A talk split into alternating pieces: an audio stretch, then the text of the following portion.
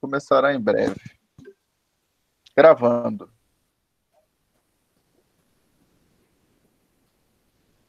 Lício congelou Oi. um pouquinho. Ô, aí, Micaela, Micaela, chegou aí, Micaela. Beleza? Oi, gente, tudo bem? beleza. Saudade, Mica. Ah, tá funcionando hoje, né? Hoje tá, hein? Porra. É. Tá difícil, gente. Aí não tem câmera ainda, não. Não, eu tava te vendo agora mesmo, Mica. Ah, o M é a Márcia, então. Sim, É. Márcia. Mas eu não sei se a gente bota todo mundo com câmera, vai ter. a- Vai sobrecarregar. A gente vai tocando, né? Não sei se. Mas não é como que não uma reunião. isso de, de sobrecarregar. Eu acho que.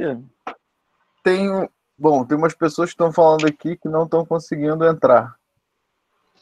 Porra. Deve ser aquele negócio do IDUF, né? É, mas é porque Não, quando mas aconteceu compartilhou para participar da né? reunião, aí pode. Mesmo com o link aí, não sei o que está acontecendo. Mas vai ontem não consegui participar da reunião do GP, é a mesma coisa. Eu estava pedindo para entrar e falar que tem uma pessoa que tem que te autorizar, mas eu entrei com o link, né? Pois. Cara, não sei o que, que é, tá, tá acontecendo, mas hoje consegui entrar. É, algumas pessoas mandaram aqui no WhatsApp falando que não estão conseguindo acessar. Deixa eu ver. Não, aqui eu consigo. Entrei duas vezes. Caraca, é duas câmeras para o Ulício aí, ó.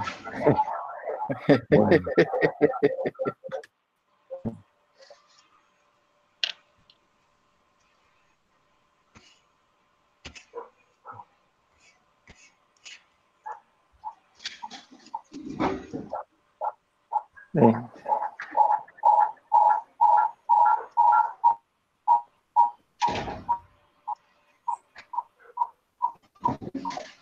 Ih,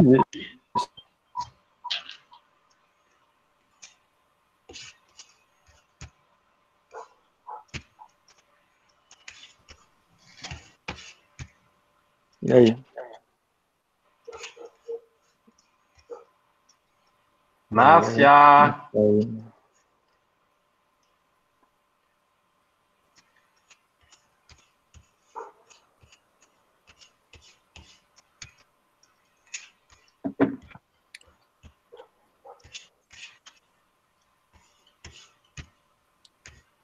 Pô, Micael, com- comi aquele filé de baiacu, pô, bom pra caramba, cara. É bom? É, é porque ele é Cara, um peixe meio- ficou um é um pouco de receio, porque parece que é meio venenoso, né? Mas eu acho É, que ele os caras veneno, sabem mas- fazer, mas... É, mas você tem que limpar ele. Quer dizer, não tem Mas ele já chegou vem limpo, né? Não, já chegou limpo. Então tem É. que ser alguém que saiba onde é que fica o veneno do peixe para Não, sei, pois é. frango, um filé de frango, assim, gostoso. É, é, Alô? nunca tinha comido. hein? Não, é. Eu, eu tô até querendo provar uma vez, mas aí, cara, a gente ficou meio com receio dessa vez. A próxima Ah. vez eu, eu vez que eu fiz, boto na quentinha para você. É, isso aí.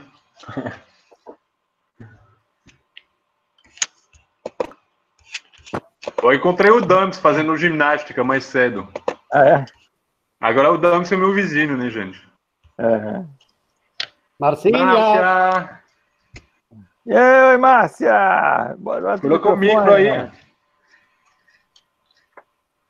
¿Quién está? Que aquí está medio divagar. Taisis. Hola. Isa está, tá, tá no áudio. A Márcia agora saiu, voltou.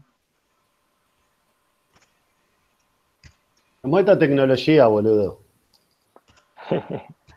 Ainda mi juego, mi juego predilecto es 1942 de arcade.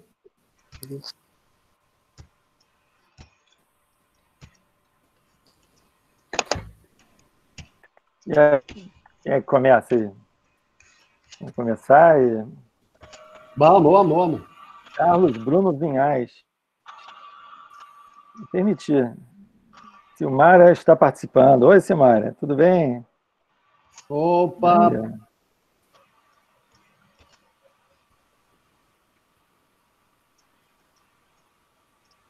Seu microfone está desligado.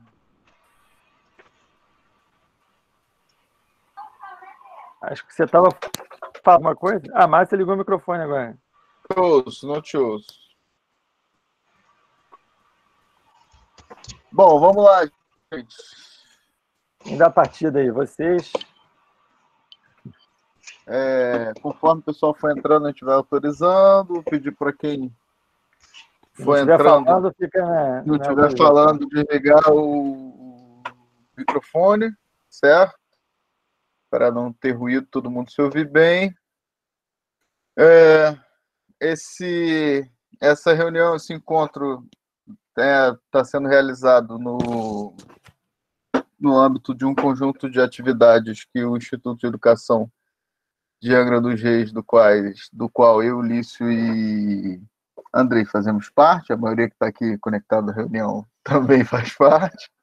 É, nesse período da quarentena, vários professores propuseram atividades é, informais, né, de debate e reflexão, e Andrés, Lício e eu resolvemos puxar uma conversa sobre quarentena, sobre reflexões dessa quarentena que a gente chamou de tempo nublado, né?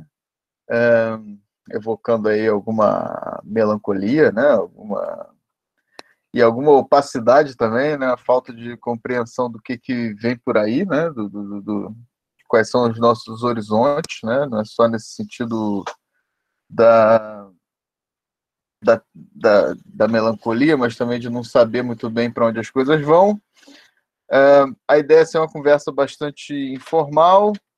A princípio, Lício, Andrés e eu fazemos um primeiro bloco onde cada um faz uns comentários, algumas anotações, algumas coisas que tem pensado a partir dessa, dessa desse contexto.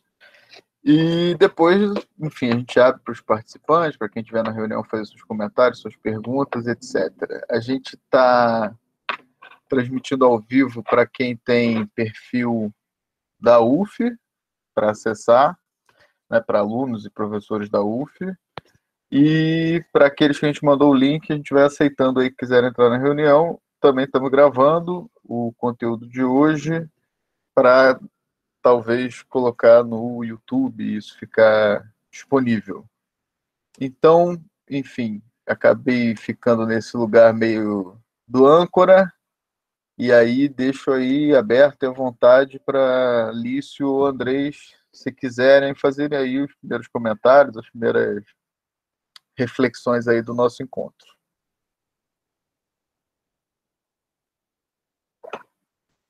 Pode começar, Lício, tranquilo. Você abriu o áudio, achei que você fosse começar. Não tá... Explica aí a. Ó, a Luciana está presente. Um abraço aí, boa tarde, pessoal. É... Eu tenho alguns temas que eu podia começar, né? É...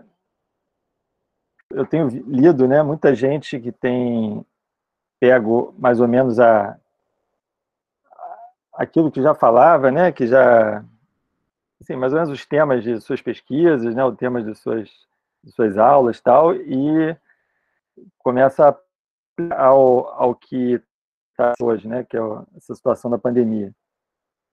É, eu lembro das minhas aulas de sociedade e natureza, por exemplo, que a gente começava com uma organizando um pouco um campo de, de assim do, do, que era sociedade e natureza, né? E organizava em três polos assim, um era o corpo, outro era a terra e outro era o território. E eu acho que o corona ele, ele atravessa muito, né? Todos esses é um, é um acontecimento total, assim, que, que atravessa todos os âmbitos né? Da nossa experiência, né? É, experiência humana na Terra, digamos assim, né? Quer dizer, não é uma questão só de saúde, né? Uma questão, uma questão que, que vai afetar todo o campo das relações sociais, né? Da economia, da política, né? Do governo, do Estado, da, da nossas relações é, mais próximas, assim, da nossa casa, né? Do lugar de trabalho. A gente está estamos todos experimentando isso ao mesmo tempo, né? É, então, assim, alguns aspectos assim da nossa relação com o corpo, né, tem, tem sido modificados e, e tem sido é, colocados assim no, no, centro, né, da, digamos, tanto da, da solução e da, das formas como lidar com a, com a pandemia, né. É, a princípio coisas muito simples, mas que na verdade, quer dizer, quando a gente fala assim de higiene pessoal, né, de, lavar as mãos ou de é, a forma como se entra em casa e sai de casa, né, a, forma como os, os contatos né, são, são minimizados ou são evitados.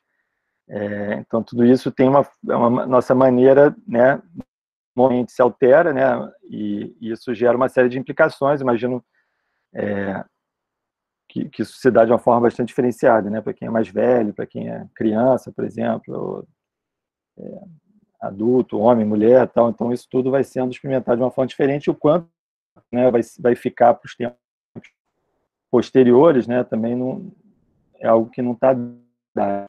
Yuri está chegando ali. Né? Então é, é um caso, né? Como evitar, né? Esse, esse, esses ao mesmo tempo que outras formas de contato, né? É, físico a gente vai poder estabelecer, né? É, sobre a Terra, né, eu, eu, vi assim duas notícias interessantes, né? Uma que é o quanto a, o movimento da Terra, né, ou como as, os sons da Terra foram alterados.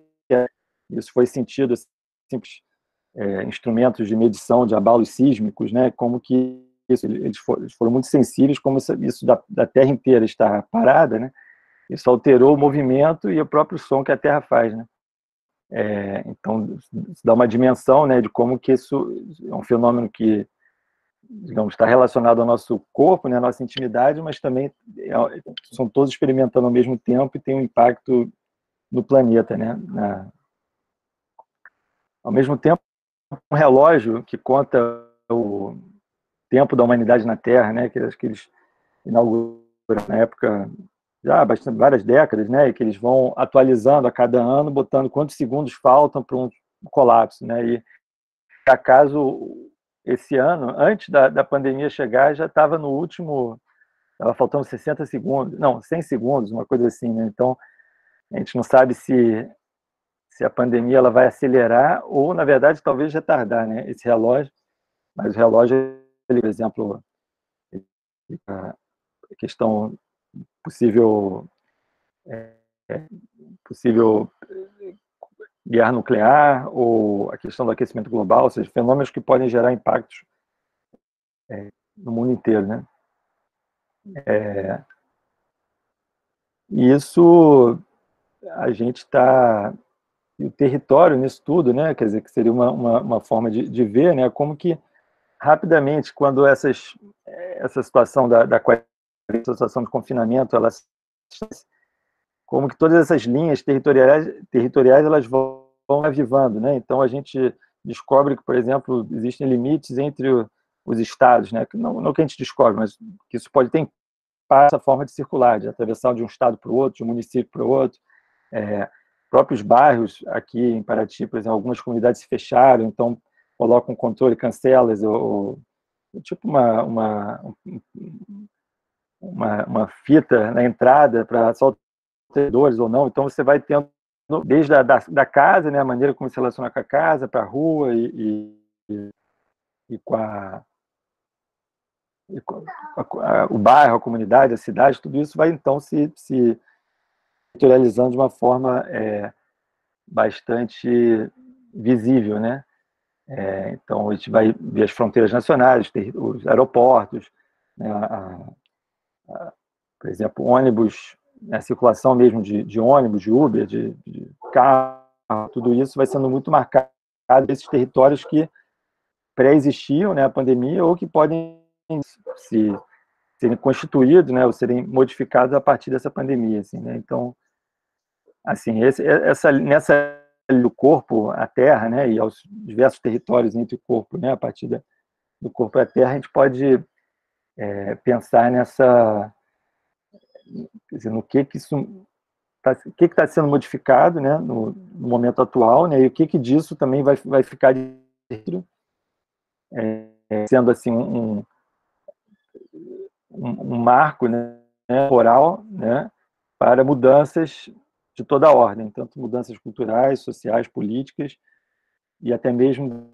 da, da digamos, geológicas, assim, no sentido como se a gente pudesse, assim como aquela ideia de antropoceno, né, a gente pudesse um dia um geólogo, assim, daqui a uns mil anos, escavar e identificar uma, uma na estratigrafia uma, uma camada que marca esse momento que a gente está vivendo hoje, assim, uma camada que vai ter uma, uma composição atmosférica, um tipo de, de sei, de registro que vai ficar na, na natureza e que isso pode ser lido né, no futuro como uma, uma marca estratigráfica, assim, né? Então, eu acho que em todos esses níveis, né, partindo por essa essa metáfora aí da estratigrafia, a gente pode pensar nessa marca estratigráfica em todos os níveis, né? Políticos, né, territoriais, culturais, é, da saúde pública, de vários níveis.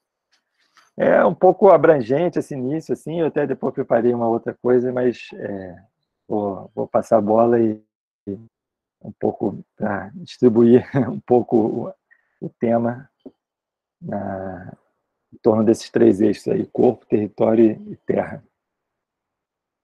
Valeu, Lício. Ó, quem tiver perguntas, comentários, pode ir botando aqui no chat, que depois a gente pode ir é, retomando as questões que vocês colocarem.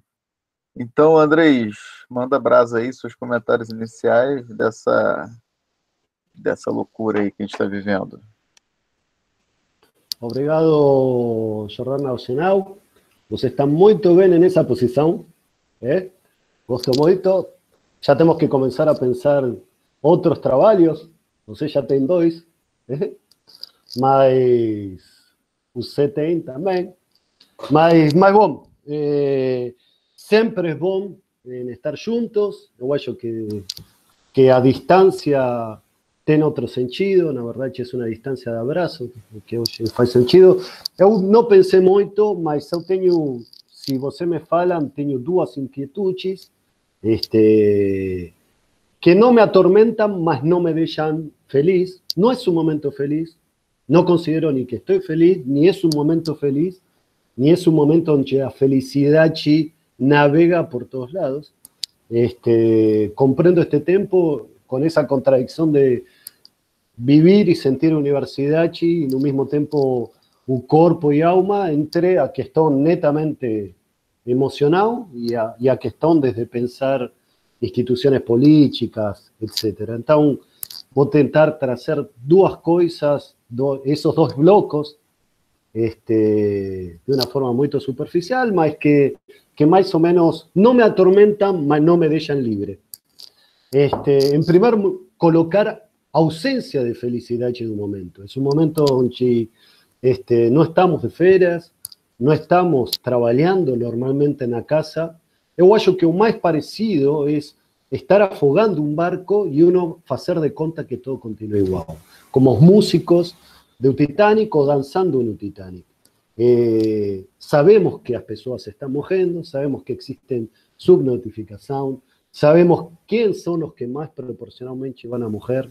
Este, a gente nadando en nuestros privilegios de poder tener cuidado con esta realidad, eh, más a realidad nos, nos indica que el barco está, está muy perto este, de toda una cuestión emocional que, en primer lugar, es un fato de lidar con la, presencia, tanto para algunos da solidão, como a presencia da morte. O discurso da morte, que sempre foi negada en nossa cultura, hoje em dia, es, hoje em dia se conta nos corpos por televisión. Y como una concogencia, ¿qué país tiene más corpos, cadáveres, para ver quién fez mejor o peor, y a partir de los corpos esas que están de discusión. También la lógica económica es a partir de corpos. Podemos dejar y descartar los bellos. un a morchi está tanto en la parte emocional como en la parte de pensar políticas públicas. Y desde Occidente, a morchi nunca fue debatido, pensada o enfrentada de una forma, de otra forma, donde a morchi esa única certeza en un momento absurdamente incierto. Entonces, por un lado es esa cuestión de, de pensar a Morchi, convivir con Amorchi, contar a Morchi no jornal, no, em todos os países, que a Morchi seja parte da discussão e de, da conversação, eh, onde, onde bom, é reconstruir os sentidos culturais de, de que significa para nós a Morchi, de que significa que econômicamente não sos vos que são eh, a poupança e o ahorro de memórias e culturas de nossa sociedade sejam o primeiro que a gente joga do barco. Este, como eso nos preenche de morchi estando vivos un barco. Este, y eso te traes una tristeza, pelo menos para mí, traes una profunda tristeza, que a grande questão, como falaba Christian Dunker, un psicólogo, ele fala de que o medo e a tristeza hoje em dia é normal, seria pouco normal alguém não ter, e não ter esse sentimento de tristeza ou de medo. Este, então, lidar com isso é parte deste momento, desde ciertos privilegios que a gente tem. Eh, eu acho que outro privilégio que a gente tem é que a gente lida a universidade de por si ideias sem certeza, é criar, pensar a partir de certeza, é filosofia, desde a filosofia mais tradicional, e, em certo modo, a universidade é o espaço que mais sabe lidar com a incerteza. Então, de alguma forma, temos um privilégio por estar cobrando dinero en un momento de, de, paralisía económica absoluta. Por otro lado, tenemos un privilegio de también saber lidar mucho más con esa tristeza y esa incerteza que es parte de nuestra área de, de trabajo, de convivio, etc. Entonces, yo acho que a pandemia nos trae mucho de cómo cada uno lida de todo esto, cómo cada uno este, puede trascender esos medios, puede trascender este, el querer ser o más conservador que su estar con vida. Y a vida de un ya, eh, yo que estaría muerto si aún no quiero a vida de todos los que yo quiero y yo cuido y me cuidan y me hacen lo que yo soy. Entonces, o concepto de amor si trasciende un cuerpo nada más de un. Este, en este momento estamos en una castración de, de, territorio. So tenemos un territorio donde estamos y cómo podemos abrazar por fuera de ese territorio. Este, es increíble en ese proceso. Eh, estaba leyendo que en los Estados Unidos comenzaron diferentes ámbitos, que a Morchi, la verdad, un virus y una pandemia se adapta muy bien a las clases, entonces mata más a los latinos, mata principalmente negros y latinos en los Estados Unidos, no Brasil principalmente na periferia. Eh, então, sabe lidar com a realidade humana. A pandemia é um produto humano, é um produto de nossa, nosso agir, é um produto de, de maltrato ao mundo. Este, e uma coisa que começava a ser interessante nos Estados Unidos, onde a música, a cultura enaltece a riqueza, era que incomodava que todos os famosos e os políticos mostravam sua reclusão de exceso. Ya no es aceitable. En una cultura donde el exceso significa eh, bien sucedido.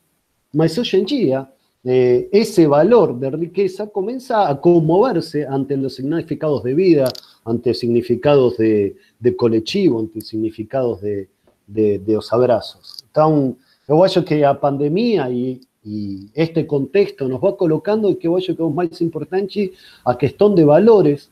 Este, y ahí voy rápidamente al segundo bloque, que es bloque institucional, de cómo, cómo olear a realidad institucional, política. Y yo creo que una de las cosas que más me afecta, una de las cosas que más me toca y me deja triste, eh, es Bolsonaro. Bolsonaro tiene un efecto en mí que, que, que escutar uma pessoa que não quer o bem do seu próprio país, das pessoas que, que têm claramente desinteresse, desmotiva, te, te, me pega desprevenido, por falarlo de alguma coisa, não porque espere outra coisa diferente, mas, mas não é intuitivo, não é intuitivo eh, em sociedade ter alguém que notoriamente quer o mal para, para sectores da população. Este, pelo menos de forma tão desenvergonhada. Eh, esta realidad que coloca a miseria de todos, de todos nosotros, ¿no? Y a miseria la política institucional la política, en un momento que se precisa más de ella, en un momento donde la política es un factor llave para, para poder solucionar o encaminar una, un entravi que estamos como, como proceso humano, lo importante. Eh, lo que estamos lidiando con, con instituciones políticas, por hombres y mujeres que están dentro de esas instituciones políticas que, que son, que tienen unos valores muy bajos, que siempre fueron bajo clero, que nos ficamos felices por un ministro de Saúchi que só esteve atacando al sistema de Saúchi, mas a gente eh, tem tanta carencia de escuchar, eh, de escuchar un político que possa falar mínimamente tres palabras consecutivas, que parece que en Mandetta este, parecería aceitado. Eh, que estamos danzando en el Titanic. Eh, mi gran chipejunta es, eh, son en estos procesos donde aumentan los autoritarismos, donde se legitima a los poderes tomar decisiones concentradas ante desafíos genéricos y específicos como este, y entonces, como acontece en Hungría, como acontece también en Polonia, eh, como acontece en diferentes países, son eh, a transferencia del poder republicano, a transferencia de la voluntad del pueblo cada vez va enriqueciendo ese, ese autoritarismo en cabeza de pocas personas, que es muy problemático y temos pela frente a questão de, de esa, que va a acontecer. Considero que, para ya fechar un poquito, que un neoliberalismo no está mojando para nada. Todo esto es consecuencia de una fase nova de un neoliberalismo. No es que el neoliberalismo está retrocediendo o está en una crisis de valores. La verdad un neoliberalismo es mortal. Está a conta un neoliberalismo es que si parte de la población en Estados Unidos tiene una, conta que es muy interesante, que es los hospitales tienen previstos que esto es de pandemia y que esto es de catástrofe. Fue el neoliberalismo, las empresas que falaron, no, espera, espera, ¿para qué vamos a dejar todo eso sin utilizar y tener que todos los sanos renovar eso? ¿Cuántos pueden morir en una pandemia o en una situación de riesgo? Un, un neoliberalismo a como forma de hacer cálculos. Este, y estamos en un neoliberalismo que está se aprofundando y en ese aprofundar está casado con un autoritarismo.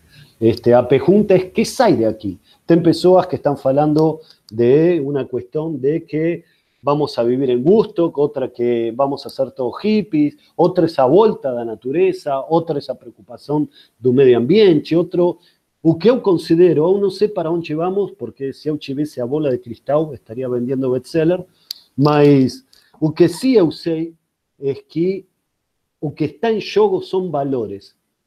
E os valores não se mudam de um dia para o outro. O valor lucro, o mercado, uma religião tão forte como é o consumo. Se a gente olha neste mês que consumiu cada um, é quase nada, salvo comida. Na verdade, nunca precisamos consumir muito. Entendeu? Isto é inviável para o neoliberalismo. Este, mas então, a questão é como criar imaginários de horizontes. E eu acho que os imaginários de horizontes diferentes, alternativos, é disputar os valores, é disputar os alcances dos valores deste neoliberalismo, deste lucro da morte e etc. Desculpem se me prolonguei demais. Valeu, Andrecito. Não, foi ótimo, estamos num tempo bom. Já, já tivemos aí meia hora de, de reunião e já temos a sua introdução e a do Lício. Agora eu também vou fazer alguns comentários. Fiquei anotando algumas, algumas coisas ontem, tentando ser o mais sistemático possível. É muito difícil pensar sistematicamente essa experiência, mas a fala do Andrés e a do Lício trouxe, trouxeram algumas pistas também para eu é, conseguir estruturar um pouquinho melhor o que eu tinha para dizer. Né? Posso, posso um minutinho, eh, rapidinho? Só, só Claro, porque... No, no, no, no para falar, mas porque Licio tinha falado para... ¿Se escucha el pianito? ¿Se escuta música? Sim. A Bom, música aqui? Não. Sí. Ah, ¿no? Eu não Ah, escuto. no, no, Eu não no. escuto.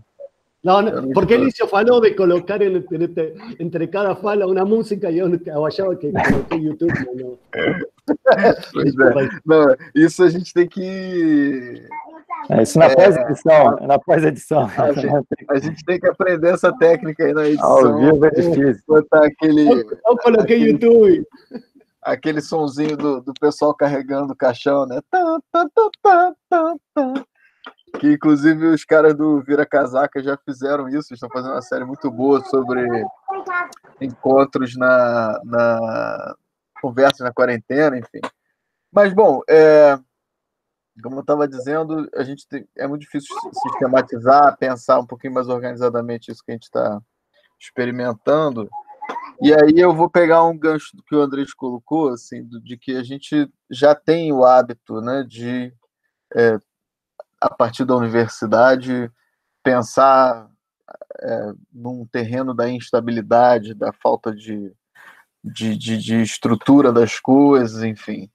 É, eu fiquei pensando, bem agora mesmo, isso nem estava nas minhas anotações aqui, que a gente, por exemplo, grande parte do, do- da- da- de nós, das ciências humanas e tal, a gente já pesquisa temas que há muito tempo vem dizendo que, no- que não existe normalidade no contexto contemporâneo, não é? Assim, que as coisas não estão é, não estão funcionando num regime assim de tá tudo bem, a vida normal está seguindo. Aqui a gente tem um salto qualitativo de, de, de suspensão da nossa circulação física, mas já, já tinha uma série de contradições, de angústias, de, de questões muito graves no contexto contemporâneo que fazem a gente, que a gente, nós das ciências humanas, estamos aí no, no regime da angústia há muito tempo. Né? Minha sogra, eu, eu pesquiso homicídios, a Isis, minha companheira, pesquisa suicídios, né? Então a gente, a gente tem uma dupla meio necrófila em casa, né? Homicídio, suicídio. Minha sogra fica, fica falando assim pra gente, mas gente, vocês, vocês não podem pesquisar umas coisinhas mais leves, né? E tal. Falei, infelizmente não, né? O nosso objeto, nosso, nossos interesses de estudo são para esses temas que, que, enfim, vão tentar demonstrar as contradições do mundo que a gente que a gente vive. Eu, sobretudo, é, tanto a questão do homicídio quanto a questão do, do suicídio são questões que, que já têm, é, antes dessa conversa toda sobre o coronavírus, uma dimensão epidêmica, epidemiológica, por exemplo. São objetos que vêm sendo estudados pela epidemiologia. Fiquei pensando muito né, assim, de que talvez é, todo esse contexto da pandemia do coronavírus sirva para a gente depois que as coisas começarem a se normalizar, não só repensar essas dinâmicas próprias da pandemia, mas repensar um monte de outras contradições, né, que, que olhando para o retrovisor já sinalizavam para a gente que a gente não vive numa sociedade ou que o mundo não está organizado em torno de um sistema social e econômico que seja saudável, que seja são, né? Então, por exemplo, o Brasil bateu 60 mil homicídios há, há, há cinco, seis anos, que a gente está acima dos 50 mil homicídios por ano. Então, isso é epidemiológico. O epidemiologista, se isso fosse, sei lá, tuberculose, vamos dizer assim, teria um grande, uma grande comoção no sentido de, olha, tem, existe um surto epidemiológico de, de, de, tuberculose no Brasil, porque, sei lá, tem 60 mil casos por ano. E a gente tem 10 anos de mais de 50 mil homicídios e muito pouca mobilização sobre isso. Né? É claro que aí está inscrito um recorte de classe muito bem definido, né? que, o, que não é o caso agora ainda da, do alcance do coronavírus. Né? As questões de classe do coronavírus estão por vir, né? mas por enquanto ele, ainda é um fenômeno que começou nas classes médias, etc. Tarará, mas que aqui vai ser experimentado de maneira muito grave na, nas camadas mais pobres, né? Então, acho que sobre essa coisa que eu tinha falado do, do, do, de tempo nublado, é, o tempo é nublado, mas a gente está acostumado a andar nessa, nessa penumbra, né? É, bom, alguns pontos que eu vou tentar ser o mais é, objetivo possível, não vou desenvolver todos eles e depois a gente pode retomar ao longo da conversa. É, do ponto de vista mais político, é, em, em, termos da experiência humana, assim, eu não tenho muita coisa a acrescentar ao que o Andrés colocou. A gente está né, novamente em contato com a dimensão é, da, de, uma, de uma vida, de uma experiência de vida que ela é menos cerebral, ela é menos projetada, ela é menos planificada, ela é mais próxima do tempo presente, do aqui e agora, das nossas limitações mais elementares, e isso tudo vai ter que despertar, ou se a gente quiser sair dessa experiência para um contexto menos é, menos cruel e menos brutal ainda, a gente vai ter que é, começar a repensar é, valores é, humanos como o valor da, da solidariedade, né? como a ideia de que nós precisamos de valores coletivos, porque a gente vive há décadas numa cultura neoliberal que é bastante hedonista, imediatista, individualista, onde os valores que orientam a experiência humana eles são todos individuais. Né? Então a gente vai ter que pensar numa vida mais congregacional, uma, não do ponto de vista religioso, mas onde a gente tenha é, no centro essa experiência de que nós somos parte de uma coletividade e, e, isso vem primeiro. Tem que existir uma certa primazia, né? É, eu fiquei pensando muito num livro né, que é o, A Guerra Não Tem Rosto de Mulher, da Svetlana Alexievich, onde ela vai contar várias histórias sobre mulheres ucranianas e russas na Segunda Guerra que lutaram no Exército Vermelho e que, enfim, são histórias que, que não foram contadas, porque, como ela diz no livro, a, a história da guerra foi uma história masculina, a história do triunfo, etc. E a experiência feminina era uma outra experiência. Mas um, uma coisa que me chamava muita atenção, que me chama muita atenção no livro, que eu ainda não terminei, é que, ao contrário de uma primeira expectativa que eu tinha, as pessoas não fugiam de ir para a guerra. Muito pelo contrário, elas tinham um sentido coletivo de que não, eu, eu estar longe do fronte é vergonhoso para mim, moralmente. Eu tentar salvar a minha pele e viver a minha vidinha familiar aqui, etc., era algo reprovável. As pessoas nem cogitavam pensar nisso. E, obviamente, eu recuso bastante essas comparações entre contexto atual e uma, um contexto de guerra, porque isso vai dar, dar margem para uma militarização do discurso. Mas o que eu quero pensar a partir dessa história é que, sim, existiram experiências ao longo do século XX de sociedade onde estavam introjetados é, valores coletivos, onde o pertencimento a uma coletividade era a questão central. Né? Então, acho que a gente, nós que nos autodenominamos de esquerda e que muitas vezes falamos de a esquerda, né? É, e, e, até quem não se identifica muito com uma esquerda tradicional, mas também está pensando outras coisas, eu fico ouvindo, às vezes, o Bruno Torturra no Boletim do Fim do Mundo, o cara que vai pensando alto, uma coisa que às vezes eu gosto de fazer, e ele fica muito assim: não, nós temos que imaginar uma nova coisa, uma coisa que vem antes. Todo, todos aqueles que nos antecederam é, usaram um recurso básico em momentos de crise, que é olhar para o passado. Basicamente, a tarefa, em termos de método, era produzir informação sobre o presente, coisa que hoje, com é, as tecnologias que a gente tem, a gente tem muita capacidade sobre isso, de produzir e divulgar informação de maneira muito rápida, mas também olhar o que, o que, o que foi feito no passado para é, experiências semelhantes às que a gente, aos desafios ou às crises que, que se enfrentavam, né? E aí, assim, eu tô cada vez mais convencido de que ao invés da gente ficar tentando inventar a roda, né, imaginar um novo, um novo espírito de coletividade que vai vir do céu, né, que vai cair do céu para nós, eu acho que a gente tem que criar um consenso de que o, o socialismo foi a última narrativa é, cujo o senso de coletividade esteve no centro da experiência humana, em termos bastante abrangentes. E aí, obviamente, tem todo aquele debate sobre o socialismo que é real, sobre o que aconteceu na União Soviética, etc. Tem toda a, tem uma série de celeumas dentro do campo comunista, do campo marxista, etc.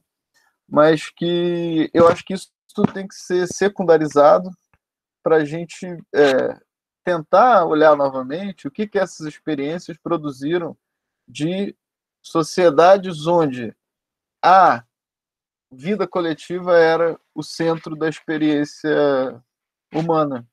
Isso não está tão distante no tempo de nós. Né?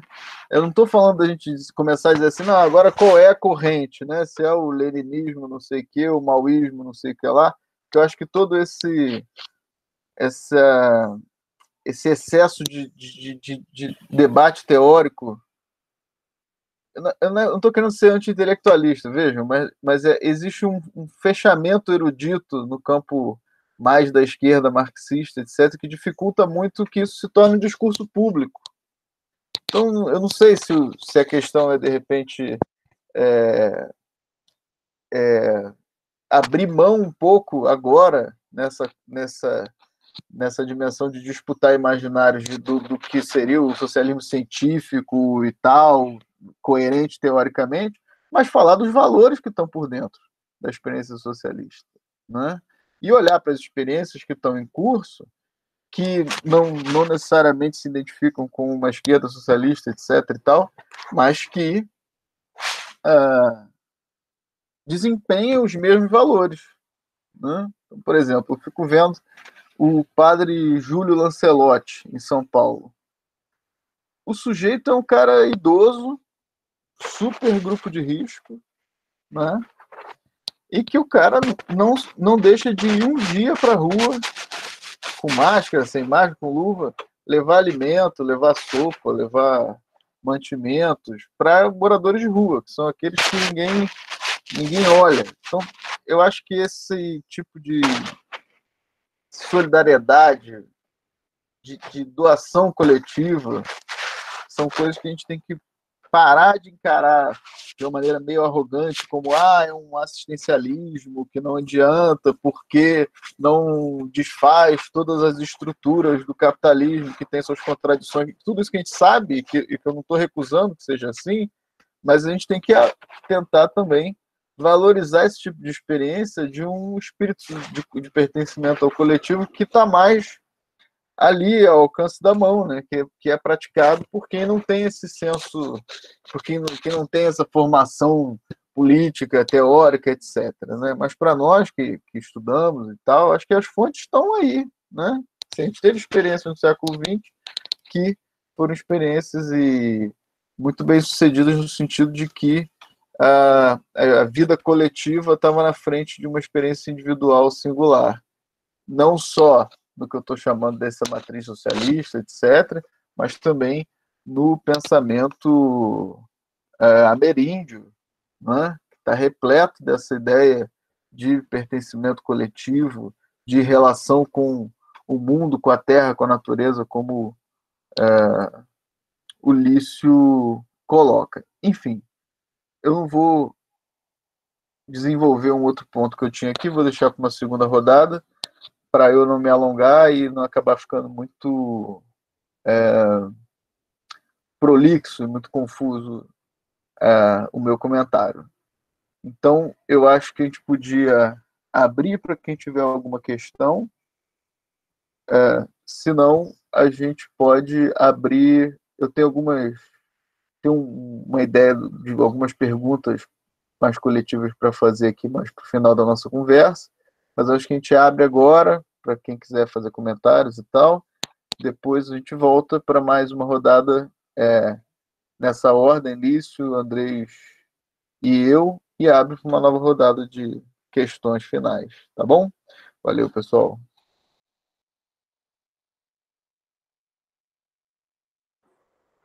Boa, André.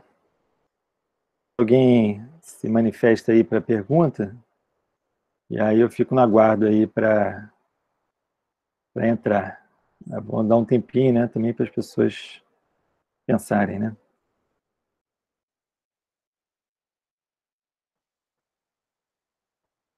Deixa eu ver se tem alguma pergunta aqui no, no chat, algum comentário aqui no, no, site, no chat. Agora ele vai ficar se sentindo youtuber, né? Que fica lendo comentários. Agora... Esse aí o. É, Oi, André. É, Opa. Tá me ouvindo? Tô ouvindo, Patrick. Patrick. Tudo, Tudo bem? bem? Joia. Deixa eu lhe dizer. Não, eu entrei há pouco aqui, mas é porque eu estava é, é, querendo fazer uma colocação, como que nós hum. estamos postos em um momento de tamanha contradição, né?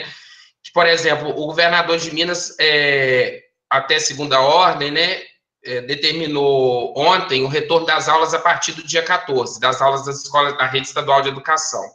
Né, na contramão de, de, de né, do, tanto do do Dória quanto do Witzel, né, que, que também disputaram as eleições de 2018 na plataforma do, do Bolsonaro, né, no mesmo, na mesma linha, né, do bolsonarismo. E o que a gente vê diante desse, desse processo de contradição é uma, uma falta de orientação, no caso, partidária, né, porque o Witzel, se eu não me engano, ele, ele é de um partido mais à direita do que o, do que o, o governador de Minas, né, que é o novo, que o vice é de um outro partido, sem ser o novo, e o Dória é do PSDB, né? Mas que essas, essas linhas ideológicas nesse momento não têm não, não são seguidas, né, partidárias, vamos dizer assim, para essas ações. Sim. Beleza.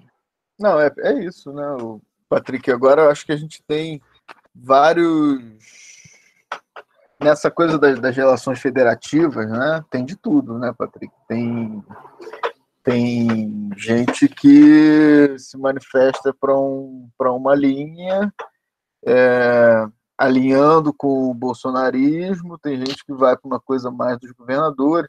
Eu acho que a gente pode fazer. Eu tenho alguns comentários para fazer depois do, do, do Lício e do Andrei sobre essa relação entre Bolsonaro e os governadores. Acho que é um tema importante da gente comentar aqui ainda hoje, mas é isso, tem várias é, correntes tentando capitanear politicamente esse contexto. O que a gente sabe é que a maioria dessas posições tem o último compromisso é com a responsabilidade pública que esses governantes têm, né? Enfim, não sei se Andrés, Lício querem comentar isso. Chegou, teve uma pergunta aqui do Carlos Bruno uh, sobre o que, que a gente pensa, como a gente imagina as relações de trabalho uh, depois da, da pandemia, se, se serão novas relações de algum modo, etc. Eu passo aí essa pergunta para Andrés Ilício e depois também posso fazer algum comentário sobre ela. Obrigado aí, Patrick, pelo seu comentário. Tá. É, então, vou, vou, retomar aqui. É, na verdade, eu tinha, eu tinha sistematizado assim um pouco o tipo de dicotomia né, que está estabelecida na sociedade brasileira e não é só no Brasil, mas dizer, no contexto americano isso aparece também, mas que no Brasil ela é muito acentuada, né? Que a gente vive num momento de, de extremos, né? De não de extremos, né? Mas assim de que as coisas aparecem num, com contraste, né? Como um exame de tomografia com contraste, eu gosto dessa metáfora. É, então, aqui no Brasil é com contraste. É, e aí, o seguinte, é, as duas narrativas possíveis, eu vou, eu vou criar assim, como se, se eu fosse sociólogo, ia chamar de tipos ideais, mas como eu não sou compromisso, que deveria ter, né? com, com, a, com essa terminologia, mas, mas seria assim, o quarentena e o cloroquina, entendeu? São os dois é, parâmetros, assim, né, da, da, os dois polos aí da, da, que se estabeleceram. Eu acredito que todo mundo aqui seja, né, seja é, e, e, esses dois polos eles, eles têm o quê? Eles têm uma duas narrativas sobre a própria catástrofe pandêmica, epidêmica, né, do que, do que vai se passar. Então, é, já não, não no campo como essa, essas instituições, né, que teriam esse papel de, de mediação da, de como a gente aprende a realidade. Então, você pensar assim, ah, a imprensa, bem, a imprensa vai chegar a alguma conclusão, a maneira como você difundir as notícias, assim, assim no modelo ideal que seria imprensa. As notícias, elas vão ser, digamos, o que é falso, o que é, o que é apurado, o que é, é digamos, tem, tem mais fontes confiáveis. Então, tudo isso como se, se a imprensa pudesse ter esse papel do, de mediação, ou a própria ciência também, né, os dados, as informações, né, como que elas são, é, as projeções, né, as recomendações. É, só que na, na, crise dessas instituições né, que poderiam é, fazer esse meio de campo, né, pudesse ter uma imagem a toda a população, ou a grande maioria da população, a partir do que todos pudessem é, se guiar, né? É, então, como você, você não tem esse meio de campo, que a gente tem, então tudo já se torna uma. Ou, ou pode ser muito bem capturado por uma disputa de narrativa. Né? Então, e essas narrativas já são gestadas antes mesmo do fenômeno se desenvolver. Né? Então, assim, você já tem os modelos de realidade a partir do qual a gente vai ler o que possivelmente vai acontecer. Né? Então, a gente pode, se tudo der errado, é, o quarentena vai dizer que a quarentena não foi suficiente né? É, isso assim, eu, eu considero quarentena que eu vou dizer, pô, poderia ter sido evitado, né? Isso não foi uma fatalidade, né? Digamos assim, sentidos é, catastróficos, né? De, de perdas humanas, é, vai chegar e vai, vai, vai buscar, né? Tentar recompor os dados, em que momento houve a contaminação, quantos mortos tiveram, quantos testes foram feitos, quer dizer, como é que a gente comprova, por exemplo, que, que quem morreu relacionado a, a, a epidemia e tal. Né? É, já o cloroquina vai dizer que, bem, essa quarentena que aconteceu, ela não foi bem sucedida. Então, bem, eu posso, posso é, segurar né, uma, uma narrativa e ela pode ser válida independente do que aconteça. Bem, se, se funcionar a quarentena, é, tá vendo? Foi um exagero, é, foi, foi desnecessário ter feito paralisar tudo e a gente vai ter efeitos econômicos. E se a, a ela for mal cedida, então, quer dizer, se, se os níveis né, não, não forem é, dentro de um certo limite, é, então ela também vai ser a ponto problema. Então, isso é a narrativa do cloroquina, né, que eu vou explicar um pouco melhor, ela vai se dar nisso. O problema é que isso de, dar, de, de o, que, o que significa dar certo e dar errado, os parâmetros que a gente tem para poder avaliar essa situação, eles também não estão não tão, é, não tão pré-definidos. Né? O que, que a gente poderia chamar de um número aceitável de morte? Né? Quer dizer, não, não, não a gente definir isso. Né? Na verdade, é, é uma situação que, que né, é, assim, até agora falou assim, ah, não, nós tivemos um sucesso, né? Tipo assim, ninguém pode apontar isso como sucesso, como uma coisa, ninguém pode ter sucesso nesse momento que as pessoas estão estão morrendo e estão né, passando pelas, as, pelas consequências dessa, dessa pandemia. Né? E aí, no Brasil, é o seguinte, que a diferença entre dar certo, ela pode ser percebida, né, pode ser sentida de forma difer diferenciada com, com o sistema de saúde público e o privado. Né? Então, você pode dar certo a curva, o achatamento da curva no sistema, né, ele pode ter, ele não, talvez seja menos necessário, digamos assim, ou seja menos é, é, você pode ter uma entrada e uma saída da quarentena se a gente considerar só o sistema privado e os usuários do sistema privado, e no sistema público você tem uma demanda muito maior. Né? E aí você teria que ser muito mais rigoroso. E como essas duas percepções vão ser é, é, experimentadas, né? vivenciadas no âmbito da sociedade, no, no âmbito, na realidade, digamos assim, de uma forma diferente, as próprias informações vindouras, né, sobre o, o, a pandemia, vai, vão também chegar de uma forma diferente a partir das experiências que não vão ser comuns. A gente vai compartilhar uma experiência comum, né, é, de, de, epidemia, digamos, que poderia nos dar uma sensibilidade aos próprios dados, às próprias informações, que, que pudesse chegar a um, é, a um estado de, de, de, digamos, estabelecer um comum, uma informação comum, né, um, um, uma experiência comum que poderíamos compartilhar todos, né, e chegar a uma superação, até mesmo pensando no trauma social, que é uma superação a partir do entendimento comum do que, que foi, o que, que se passou nesse, nesse momento. Né? Imagino, por exemplo, os alemães que passaram pela, pela,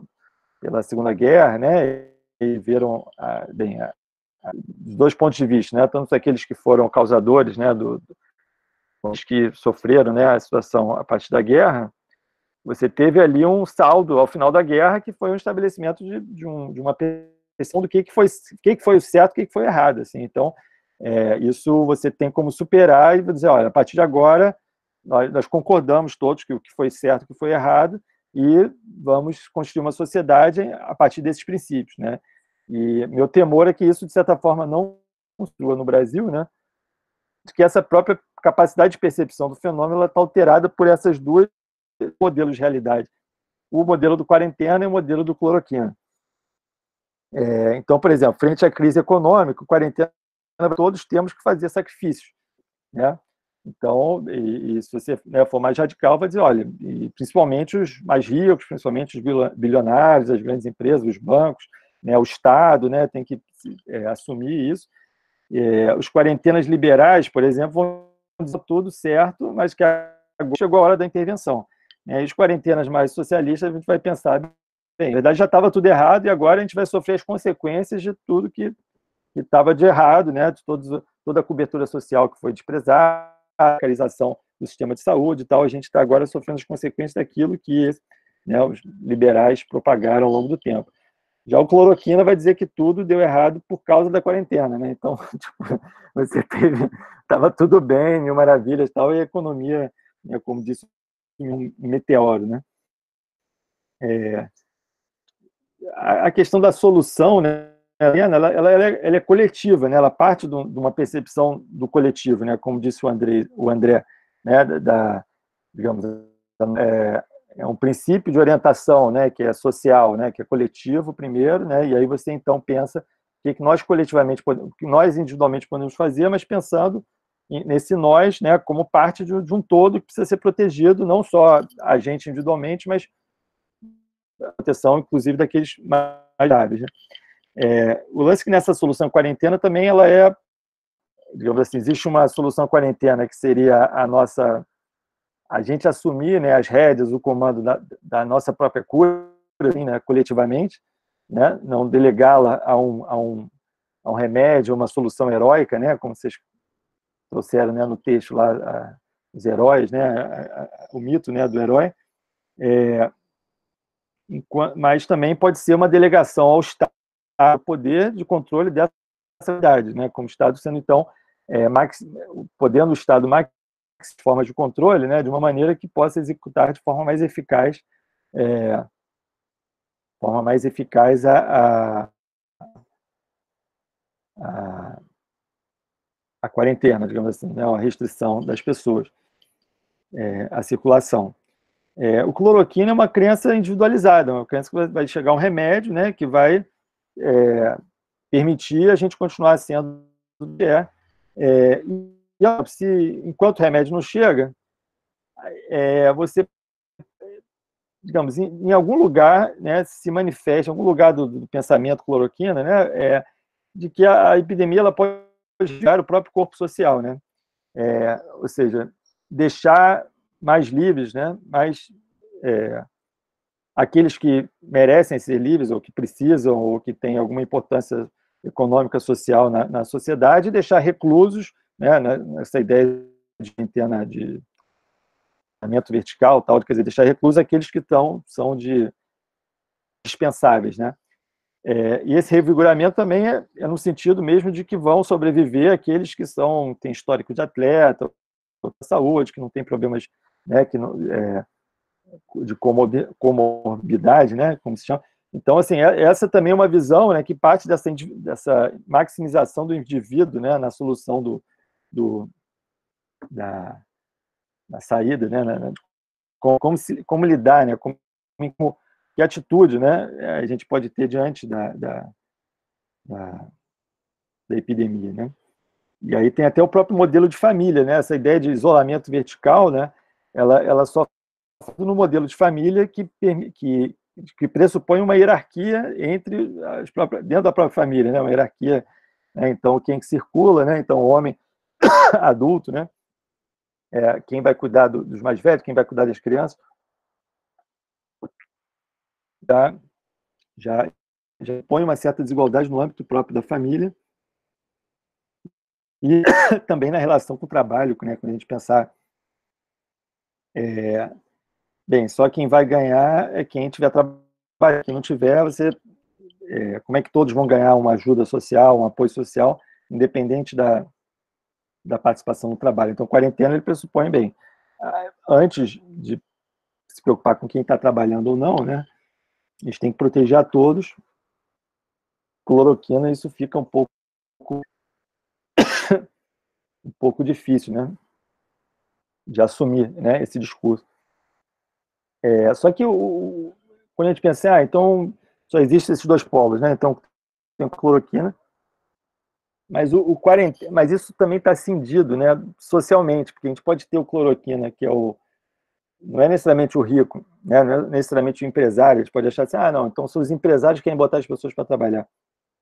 Mas não é só isso. Tem aqueles precarizados, muitas vezes, que não enxergam quarentena como uma posição de privilégio, aquele que pode parar de casa, né, que se permite né, não sair, se permite fazer seu estoque, se organizar para poder permanecer dentro de casa e ele não tem esse privilégio. Então, aí nesse caso ele vê o quarentena como egoísta, né, projeta nesse quarentena o, a, o elite, a elite, né, então, e ao mesmo tempo quarentena ele vai é, olhar então é, o cloroquina como esse empresário, que a gente chegar indica né, esses cloroquinas todos como sendo unicamente o, o, acho que o símbolo mais mais seria o velho da van, o, o, o né, aquele dono do Madeiro, tal, que fizeram aquelas gravações é, que, dizendo que, que não as pessoas tinham que,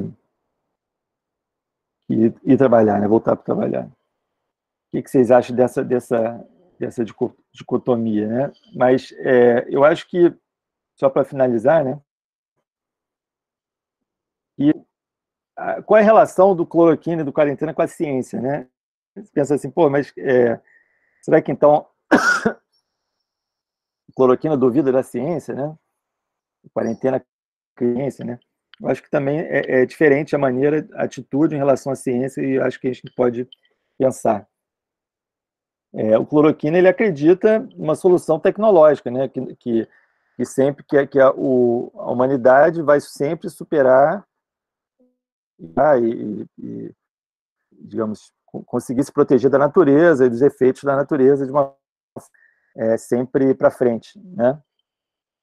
Então essa solução tecnológica permite isentar a humanidade ou, social de responsabilidade sobre os seus próprios atos. Né? Então, quer dizer, você, você acredita numa parte da, da ciência, né? você acredita na ciência que permite produção de, de algum, alguma panaceia, algum tipo de, de dispositivo tecnológico que vai permitir as coisas continuarem sendo o que são, porque vai ser corrigido, seja é, na solução final né, da, da, da, da, catástrofe epidêmica que vai selecionar os mais aptos, né, ou é, numa solução uma solução é, farmacológica, né, que vai permitir com que é, a gente possa se proteger de possíveis efeitos colaterais da ação humana sobre a natureza.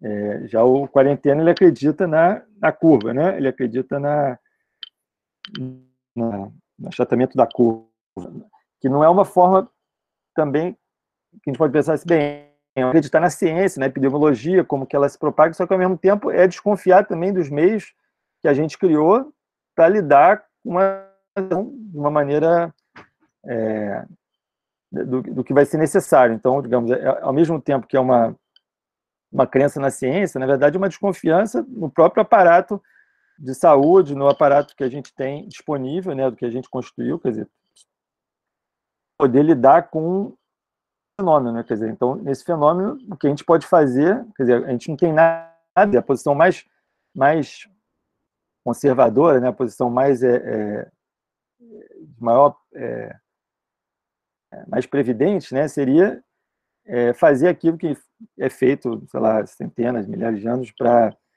se proteger do, do, de uma epidemia, que é ficar em casa, é, é não sobrecarregar o sistema de saúde, ou, dizer, na época não existia sistema de saúde, mas a gente acreditar numa, que a ciência, na verdade, tem uma implicação no nosso comportamento social, né? Ou seja, não, na verdade, a ciência não vai resolver tudo. Quer dizer, a gente precisa fazer a nossa parte, essa, essa nossa parte tem a ver com, toda, com todo o sistema que vai para além da. Não, digo assim, da, vai para além da ciência. Quer dizer, a ciência só, só por si, né? Também a ciência eu estou unificando também o que é a ciência, mas pensando assim, o discurso médico, o discurso epidemiológico e tal, ele não é suficiente para poder superar essa crise em todas as suas né? É, então, bem, é, é, esse, esses dois polos, o problema deles é, é que, é, é, que a gente talvez não tenha informa, uma informação é, qualificada sobre o que se passou, o que vai se passar né, na, na epidemia. Né? E a gente não tem também uma experiência comum a ser compartilhada diante da desigualdade social que a gente vive no país. Né? Então, a gente é, o, o balo exterior, quer dizer, a disputa da narrativa em torno da, da, dos efeitos da epidemia vai ser muito marcada por esses modelos de realidade, modelos de, de estrutura mental, né, que tem a própria chegada da informação e a própria experiência é, humana diante da, da, da epidemia, né, que eu estou simplificando aqui com a experiência do quarentena e a experiência do cloroquina. É, e aí é o rap, né? Eu fiz o funk, mas eu vou deixar para o final que é a diferença entre quarentena e cloroquina. Qual é a diferença entre quarentena e cloroquina? Vou deixar para o final para a gente finalizar aí. Muito bom. Aguardamos ansiosos o seu funk. Acho que isso aí vai, vai fazer com que todo mundo persista e fique até o, o final da reunião, sem dúvida. A gente tinha aí duas perguntas, uma do, do Carlos Bruno sobre o futuro das relações de trabalho, que é uma pergunta bastante interessante, a outra do Patrick sobre a decisão do PT de não endossar o fora Bolsonaro. Aí, André Cito, se você quiser se ater essas duas questões, depois eu posso fazer alguns comentários sobre elas também. Tá ótimo. É, muito boas as duas perguntas, muito interessante a proposta do Elício também. É, vou, vou tentar responder por encima uma parte das perguntas, entre todos podemos responder, e depois colocar. É, com relação à pergunta, é, eu era de Carlos, a ver, que eu não lembro. Este, sim, Carlos. De Carlos, Carlos sim. Este, sobre trabalho, mercado de trabalho. Este, como professor que eu tenho um trabalho do século passado e com direitos do século passado, este, o mercado de trabalho eh, não só mudou muitíssimo, se, sino se deshumanizou muitíssimo. Eh, eh, pensar em variável neoliberal, hasta onde o neoliberalismo iria. Bom, hoje em dia en, lugares de clase media, si você sai da janela y aceitan un poco el isolamento físico, só tem trabalhos este, por fuera de saúde, só tem os meninos que están trabajando con las motos, los aplicativos, a precarización da precarización que es tan precaria que no son considerados humanos. Que a empresa no consideró humano de darle ni siquiera una máscara.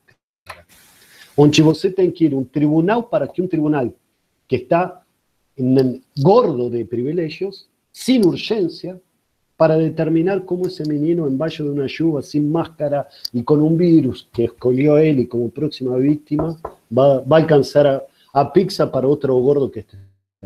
Então, este, o mercado de trabalho, eu considero que está vacío de sentido de humanidad. Y yo acho que una de las cosas que coloca esta pandemia es cómo tenemos, de qué forma tenemos que habitar esta humanidad. ¿No? O sea, este, tenemos un mercado de trabajo que este neoliberalismo nos descaracteriza, nos deshumaniza, nos lleva a un limite absurdo con relación como si fuesen los meninos robots.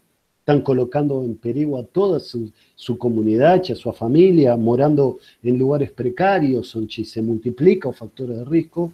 Então, eh, acredito que, que da misma forma como ese menino faz todo ele pode, a partir de un aplicativo que no lo reconoce como ser humano, este, sino como un robot, un sujeto, mas no de derechos. Do outro lado, você tem um, um empresário como o Velho, o Velho de Abam, o cara de, de Madeiro, onde explicitamente estão falando que os humanos não são importantes. Ou seja, é parte do mesmo pacote, não é parte de, de, de uh, que, que coincidencia. No, o sea, un menino que no es un sujeto de derecho y que no importa como ser humano, está empregado por un aplicativo, por un cara que fala, uno tiene problema que ese menino moja. Y ese es un mercado de trabajo que cada vez se va profundizando más. Ahora, lo más interesante que la pandemia faló, un poco un texto que Carlos Walter colocó de neoliberalismo, es que eh, no es que se va a repensar un neoliberalismo, se va a aplicar una sociabilización de los gastos y va a continuar el estado mínimo para los lucros. Entonces, es o peor dos mundos. Vamos a tener un peor mercado de trabajo que al sumo va a ser el Estado que va a colocar dinero, una transferencia de dinero para que exista un minúsculo mercado de trabajo y, y mercado interno, porque no va a tener mercado externo, no va a tener, no se van a repensar a finanzas que a finanzas tienen que ser productivas. A finanzas son excelencia do deshumano, no tiene una finalidad de nada. Este, tan por eso es que eu, bato tonto con, con a questão de valores, ¿no? O sea, Madero, cuando vos escuta a empresaria esta de Luisa Magazine, y vos fala, nosa, qué, qué mujer que está preocupada con sus trabajadores, puta que parió, disculpen en francés, mas puta que parió, a mujer está falando que es humana, que está preocupada con seres humanos. Este, parabenizo a inquietude da mulher, mas no fundo que estamos aplatando que es humana. Un gesto que, o que este mercado de trabajo nos propone, un show que estamos, es un show que no somos humanos. Y no importa cuántos mojan. Total, es un aplicativo, no estoy ni ahí. ¿Entendeu? Então, eu acho que a questão de valores, como lidar com a questão de valores é fundamental. É, e, e, acho que faz este, muito, muito a questão. Com relação à questão de, de Patrick, sobre. Eu, antes que nada, eu coloco uma premissa. Aún não considero que estemos em uma democracia ordinária. Aún não considero que estemos ni siquiera en un momento democrático con instituciones funcionando. O ellos que tienen un bando, una gangue en un poder, con valores totalmente diferentes a una trayectoria histórica de la población brasilera, onde a, o centro y a derecha es totalmente marginal. Aquí você tem una gangue que no primeiro ano só encontraron eh, o cocaína no avión presidencial o todas las ilegalidades que una democracia teria rejeitado. Nossa, a está haciendo de contas que mora en una democracia y haciendo de contas que nos indignamos con un tipo que está maluco, más que funcional para a de siempre continuar concentrando el dinero de siempre. Entonces, a gente fica indignado, fico triste con las cosas de Bolsonaro, mas es funcionado hasta que él está cuando atrapalha. Eso es escuchar este Herminio, Herminio, Armenio Fraga cuando él fala que él haya que es de izquierda. Ele não é de esquerda. A finanças internacionais que mais ou menos têm uma preocupação, agora são pró-meio ambiente. Essa totalidade do globo, não. A finanças siguen sendo a fila da puta e a que a verdadeira, a gangue da economia mundial. Este, mas, eh, mas, então, dito esto, que no estamos en una democracia ordinaria, en una democracia eh, un judiciario es un judiciario, onde un legislativo es un legislativo, a lógica, como ya escribió André y escribimos, es una lógica, una ideología miliciana, onde, onde transferencias y los valores son milicianos, todo tiene más a ver con la ilegalidad que con la legalidad.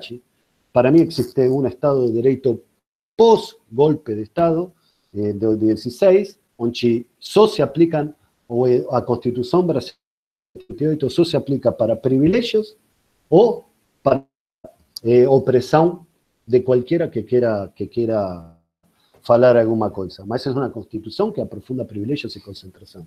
Este, não, não, não está um direito social, não está uma questão de, de direitos fundamentais, etc. Mas, isto para ser optimista e positivo, mas, mas então, se, se pensando eh, ou de, a pergunta de Patrick, o que eu penso, Patrick, é que eh, está tão doido o Brasil, está tão doido o Brasil, que temos um presidente que os medios de comunicação estão falando que temos outro presidente operacional. En cualquier que es de afuera, y vos pergunta, cualquiera que pregunte de afuera, falan, hicieron un golpe de Estado. No, Brasil se acepta como no un golpe de Estado, porque un presidente que está no, es, no gosta a personas que más o menos este, tengan alguna coherencia con el Estado de Derecho o con la Constitución. Entonces, no Brasil, você tem militares que fueron traídos por, este, por esta banda, por esta gangue, que está el poder, que son responsables por esta gangue, es una línea dura dentro del sistema, dentro de los militares, no son todos son militares. El Brasil es diverso y, dentro del Brasil existen, es como judiciario, el judiciario no todos piensan igual, más como corporación se movimentan muy bien defendiendo sus intereses propios. Entonces, eh, el federalismo brasileño es muy doido. En Chile es un federalismo brasileño en un no presidencialismo de coalición, porque eh, o, Bolsonaro es un no coalición. A coalición que él tiene esa destrucción, esa única coalición que él tiene. Eh, es un federalismo que posibilita a Brasil tener algunas características de una democracia hipócrita, o si es una democracia, sei lá, mas que funciona alguna cosa. Eu estar, a gente estar en coincidencia o en acuerdo con Witzel, me preocupa, mas me preocuparía no estar y estar de acuerdo con, con Bolsonaro. Entendeu? É, então, eu acho que esse é federalismo que está permitindo que o Brasil não, não exploda hoje. É, essa, essa, é, é um não quebrar institucional. Brasil não é um país de rupturas, de rupturas como a Argentina, que quebra branco, preto todo o tempo. Então, é um país da graduação, do grau. Bom, não vamos a sair da democracia, mas podemos ir, colocar os pezinhos na água, voltar, Vamos a enamorarnos un poquito. Cuando uno no se da cuenta, uno se está acostumbrando a este, a este pseudo, esta marginalización absoluta de participación social en cualquier política pública. Básicamente, a gente está en un curso de políticas públicas, nuestro curso, o espíritu de nuestro curso ya no existe más.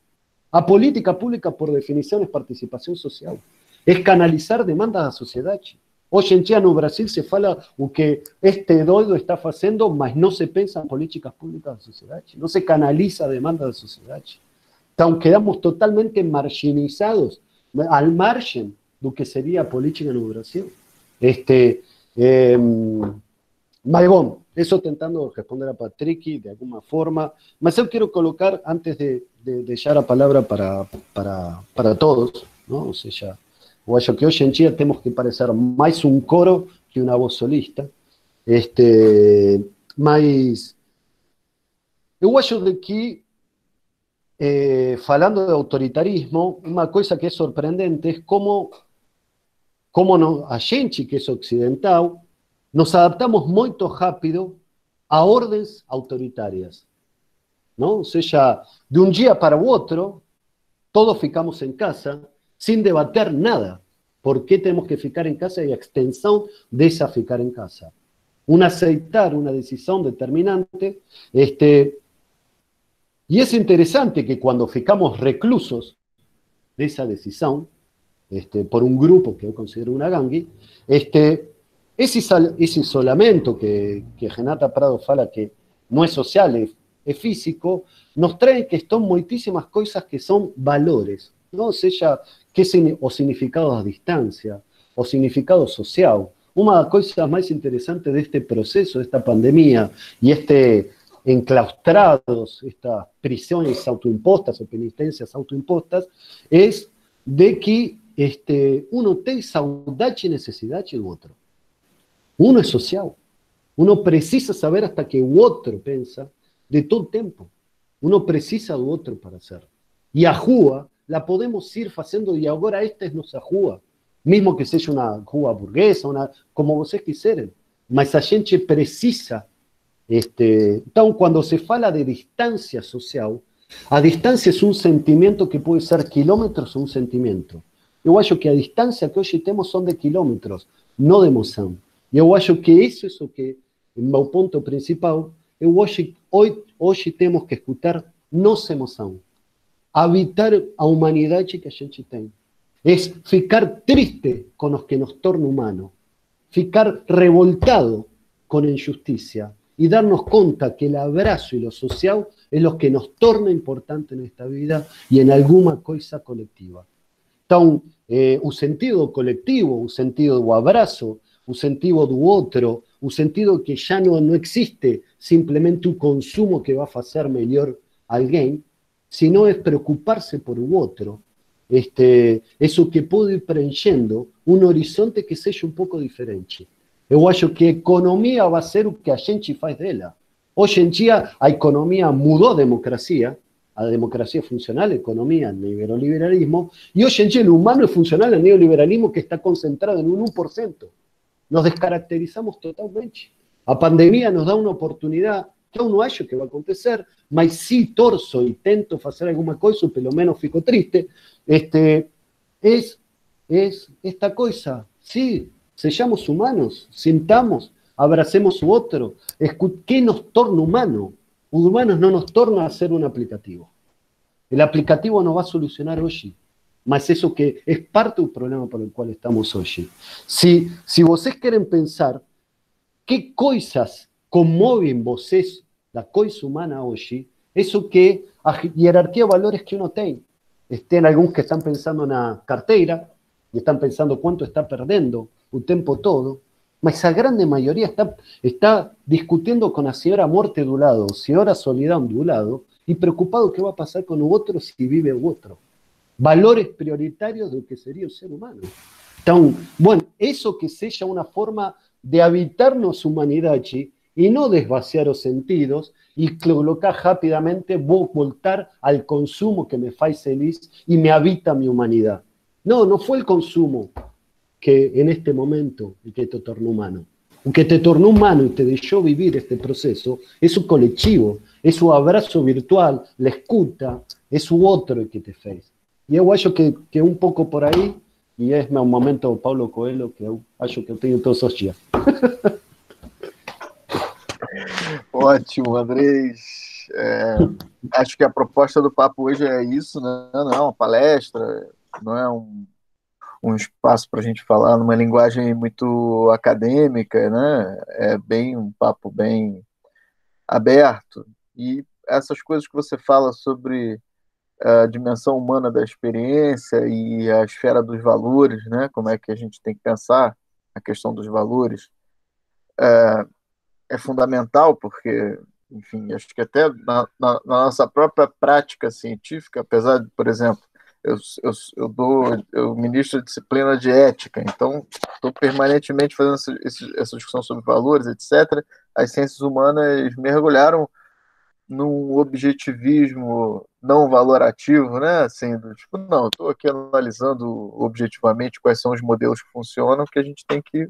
Não, não tem mais espaço para isso, né? Acho que tudo agora é, é o que, que a gente pretende para o mundo. Bom, aí eu tenho três questões, uma do, do, do, do, Carlos, que eu também vou falar um pouco sobre essa questão das relações de trabalho, tem a do Patrick sobre a posição do PT e tem uh, mais uma que a Silmara colocou sobre quais são as experiências de solidariedade, práticas de solidariedade dentro ou fora da ciência que a gente pode pensar como referências. Né? Eu vou, vou tentar ser o mais breve possível. Uh, bom, primeiro, em relação às questões de trabalho, acho que a gente tem que pensar em duas coisas. Né?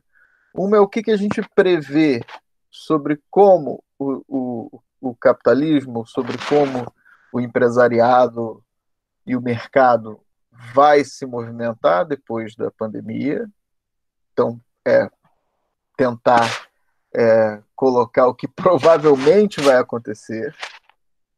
E outra é tentar deixar bem é, consolidado o que, que a gente espera, o que, que a gente pensa que deveria acontecer de, de, de diferente. Porque os movimentos, a tendência que os movimentos do, que o mercado tende a fazer depois da pandemia é, elas, em algum momento, vão desembocar em novas e novas e novas crises que vão tornar a experiência humana coletiva cada vez mais insuportável. Quer dizer, já é um, já era antes dessa pandemia um pequeno pesadelo você sair na rua e ver a quantidade de pessoas é, muitas delas, não é só um trabalho precário de jovens, muita gente acima dos 30 anos, muita gente com 40 anos, muita gente de cabeça branca, é, pedalando bicicleta com isopor nas costas para entregar Uber, Rappi, essas coisas. Isso já era um pouco uma imagem meio apocalíptica, né? O, a, Laerte fez tiras sobre isso e tal. É, é, mas isso estava na paisagem da normalidade, né? Agora a gente vai viver o mundo aí das máscaras, né? Onde todo mundo vai ter que andar durante um bom tempo de máscara é, na rua e tal. Então isso já era muito ruim. Então, o que me parece é que isso, obviamente, esse sistema, essa maneira de viver, ela não, ela não tem, ela não tinha mais como, como prosseguir para uma perspectiva diferente da, da brutalidade total. Né? Que já é, por exemplo, no estado do Rio de Janeiro, a gente já vive esse contexto da, né, da contenção das, das massas e, da, e, das classes populares através de meios altamente violentos, a gente já, já temos esse cardápio sendo servido há muito tempo. Mas a outra é também pensar é, como é que eles vão se mover e como a gente pretende, o que, que a gente tem de discurso para se contrapor a isso? Ainda sem pretensões de que a gente vai ganhar essa disputa ideológica, mas pelo menos a gente tem que ter é, um pouco de é, é, consenso em relação ao que é mínimo, né? Sair do diagnóstico e ir para uma coisa de proposição. O que, que a gente tem que propor? O que, que eu acho, CB, que é o Carlos Bruno que fez a pergunta, que é meu amigo, é, o apelido dele é CB. Estou aqui compartilhando para todos o apelido dele. É, que o que, que eu acho que, que vai acontecer em termos dessas relações de trabalho? Eu acho que, bom, vai se criar uma massa maior de desempregados entre as classes populares, que vai produzir uma margem muito maior de é, assimilação por atividades cada vez mais precarizadas dessa massa de desempregados no momento em que a gente parte novamente para uma, vamos dizer, vida ativa. Lembrando que é, o que a gente tem visto lá fora é que, e o Atila e a Marino falam disso, a gente não vai ter assim, acabou a, a quarentena, bom, vida normal daqui a um tempo. Né? A gente vai ter que viver ainda com algumas restrições e depois pode ser que a gente retorne para um outro período de isolamento físico e tal. É, então, mas pensando no horizonte, assim, tudo isso passou, né? Já estamos fora de perigo, etc.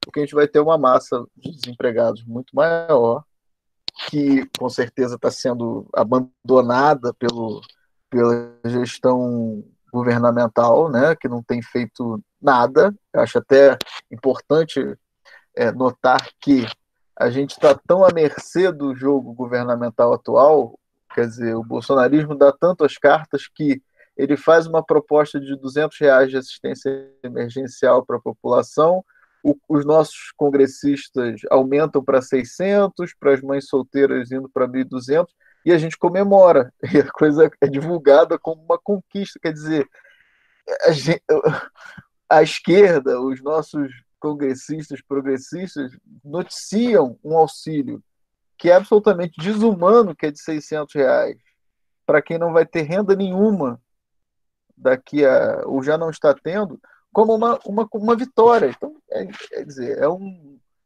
Né, o 7 a 1 já foi para outras escalas, né, já está em 700 mil a 1. Né, é, nessa, nessa disputa. Então, a gente vai ter um, um, exército de mão de obra desempregada, sujeita ao trabalho mais precário, que já está autorizado pela legislação vigente com a reforma trabalhista, à disposição. Né? A questão é até que ponto esse é, é, é, é esgarçar esse, essa, essas relações, até que ponto esticar essa corda é uma coisa sustentável.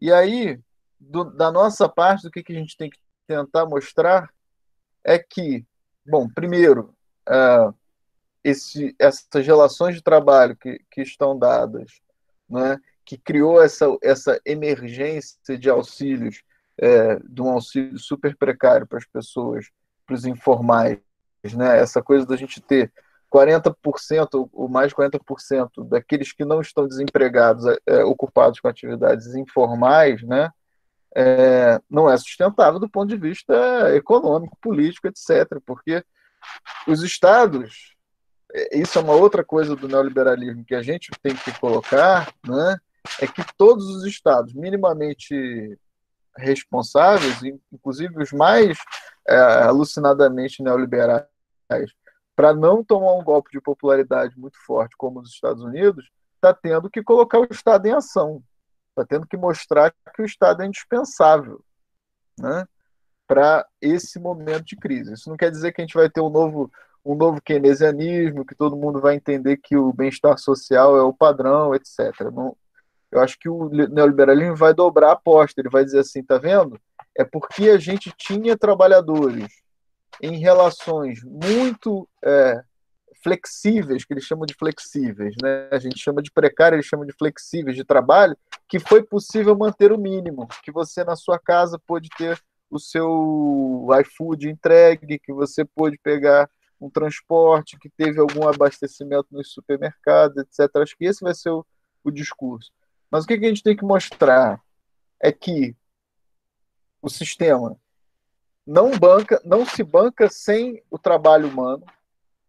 Então, quando a gente pensava assim, em ficção científica, né, substituição do homem pelo robô, etc., tarará, a gente tem claramente um mundo que não funciona, né? Não é a revolução das máquinas. O que a gente tem pela frente não é, sei lá, Westworld, Blade Runner, que a gente vai ter aí que segurar os robôs que estão aí é, tomando, ganhando autonomia. A gente vai ter um mundo em que não tem nem robô se não tiver gente trabalhando. Isso é muito importante dizer. Esse mundo precisa, ainda que é, sob condições das mais precárias possíveis, o capitalismo, o sistema neoliberal, ele tem que vai ter que admitir que o trabalho humano é indispensável, que o trabalho humano não é possível de ser substituído, porque quem está resolvendo as coisas, quem está se mantendo ativo, quem está sustentando minimamente o sistema, não são os brokers né, da, da Bolsa de Valores e nem os drones da Amazon. Né?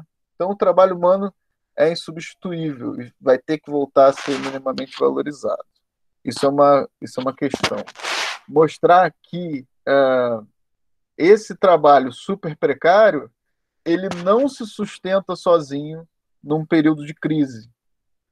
Que quem consegue ter condições mínimas de subsistência são aqueles que estão minimamente empregados em relações de, em relações de trabalho mais estruturadas do que essas super precárias que a gente tem observado.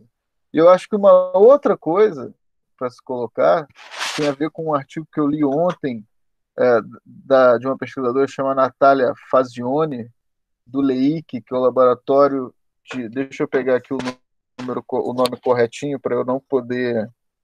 para não falar errado, mas é o laboratório de etnografias e interfaces do conhecimento da UFRJ, e que ela fala da questão do trabalho, do cuidado e do trabalho doméstico. Né? Todo mundo que tem, que hoje tem possibilidade de estar em casa, né, é, está tendo a experiência óbvia de que as relações, mesmo as relações formais de trabalho, aquelas bonitinhas carteira assinada oito horas por dia, elas são absolutamente contraditórias com a demanda humana que a manutenção da casa, do, do, do, do oikos, né, daquilo que deu origem ao termo economia, né, oikos, que era a casa que deu origem ao termo economia, aquilo que uma casa demanda em termos de esforço humano de trabalho, de dedicação, de cuidado, não, não fecha a conta nem com as relações formais de trabalho que a gente tinha. Né? Então, o, o Drummond, eu estava lendo, depois eu acho que no final a gente pode falar aí de dicas culturais, né, de leituras, etc. Mas tem um poema dele no, no Sentimento do Mundo que ele fala assim: é, tenho minhas mãos, etc., e estou estou cheio de escravos. E é um, um verso esquisito e tal, né? É que, na verdade, há muito tempo a gente tem relações de trabalho no sentido de que nós terceirizamos, aqueles que, tem, que são da classe média, etc., terceirizam, passam adiante o cuidado com aquilo que é mais imediato e básico da reprodução da vida humana, que é o cuidado com a casa, com a alimentação, com a saúde e com o próximo, com as pessoas que estão do teu lado. Esse trabalho é um trabalho historicamente feminino, que não foi visto como trabalho, e que também é, temos uma boa parte da população finalmente tendo uma experiência de que é, realmente para a gente ter essa vida ativa do trabalho no mundo da rua, a gente está escravizando alguém, usando assim o termo o termo forte do Drummond. A gente está deixando para alguém esse trabalho e esse esforço. Então, assim, o que eu acho que vai acontecer, resumindo bastante, é a banca vai dobrar, vai triplicar, vai quadriplicar a aposta, as relações de trabalho neoliberais vão vir com tudo no período pós-crise, pós-pandemia, mas a agenda que a gente tem é mostrar que o trabalho humano digno o trabalho humano que seja conciliável com, com as nossas relações básicas de reprodução, de bem-estar, de vida, de saúde, etc., ele é insubstituível. E a espécie humana só se reproduz, só seguirá adiante se esse processo for freado. O que é incrível é que o capitalismo, isso estava já tá no Marx, etc., ele, a crise mesmo na crise, ele aprofunda os seus mecanismos de produção da crise, que é a acumulação. Né? Então, assim, hoje, quem tem muito, quem essas famílias super ricas e super ricos, eles continuam especulando, continuam ganhando, continuam comprando títulos que caem hoje na bolsa, vão lucrar imensamente, vão acumular cada vez mais, é, porque eles são os agentes da crise e vão seguir nisso. Então, acho que é por aí que as coisas vão, eu, mas eu acho que, que a gente, o que a gente tem que defender é a importância do, do trabalho humano e do trabalho digno, né, do trabalho em relação em condições efetivamente humanas de, de, de, de, de, trabalho. É, por último, em relação ao que a questão que a Silmara colocou, uma questão é, difícil de responder, porque, enfim, a gente tem experiências de solidariedade muito pontuais que a gente tem visto, né? mas obviamente é, um, um ponto para se olhar para a importância daquilo que é o esforço, o que o, o Radwan Assar chama de a corrente do esforço humano, né? é, por exemplo, o, o sistema de saúde pública, o trabalho dos agentes de saúde pública. Né? É, isso, ah, tem vários vídeos, etc., que rodam por aí e tal, que são bastante comoventes, assim, do nível de entrega, de esforço, de, de, de, de, de empenho humano para o cuidado com a vida do outro. Além disso, tem várias outras experiências muito pontuais que estão circulando de arrecadação de alimentos para distribuição de cestas básicas, temos experiências no, no movimento sem terra de produção de alimentos para a, também a composição de cestas básicas, né? Tem a experiência que eu, que eu citei em São Paulo do, do padre Júlio Lancelotti com atendimento às pessoas é, de rua. Temos é, outros movimentos de pessoas que estão apoiando estabelecimentos, pequenos estabelecimentos, bares, etc., comprando, é, vamos dizer, um crédito, né, dizendo assim, ah, eu, eu compro hoje o chopp que eu vou beber amanhã, etc. São experiências muito micrológicas, mas o que eu acho que assim o centro da experiência, onde, onde a experiência da solidariedade e a experiência do senso coletivo se manifesta, é na defesa do Estado.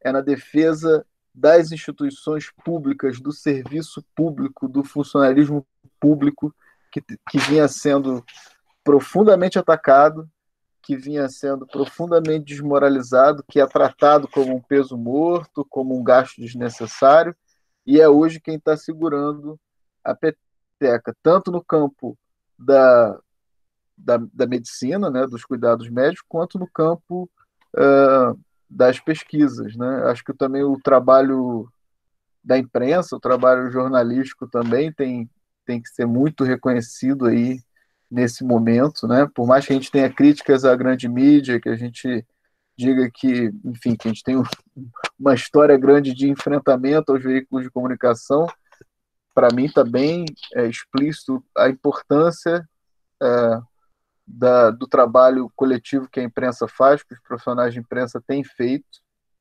uh, na disseminação de dados, etc. Né? Então, acho que quando a gente fala de solidariedade, eu, pelo menos, penso menos nessa, nessa coisa do, do sentimentalismo, digamos assim, mas é da, na adesão a mecanismos coletivos de resistência. Né? Eu acho que a defesa do Estado, a defesa das instituições públicas, das organizações públicas é fundamental aí. Então, ó, peço desculpas para todo mundo aí, que eu dei uma boa alongada, mas eram três perguntas bastante é, interessantes e muito boas. É, a gente abre aí, eu acho que acho que agora, Lício Andrés, seria a gente abriu para a galera poder falar aí. Quem quiser abrir o microfone e fazer seus comentários.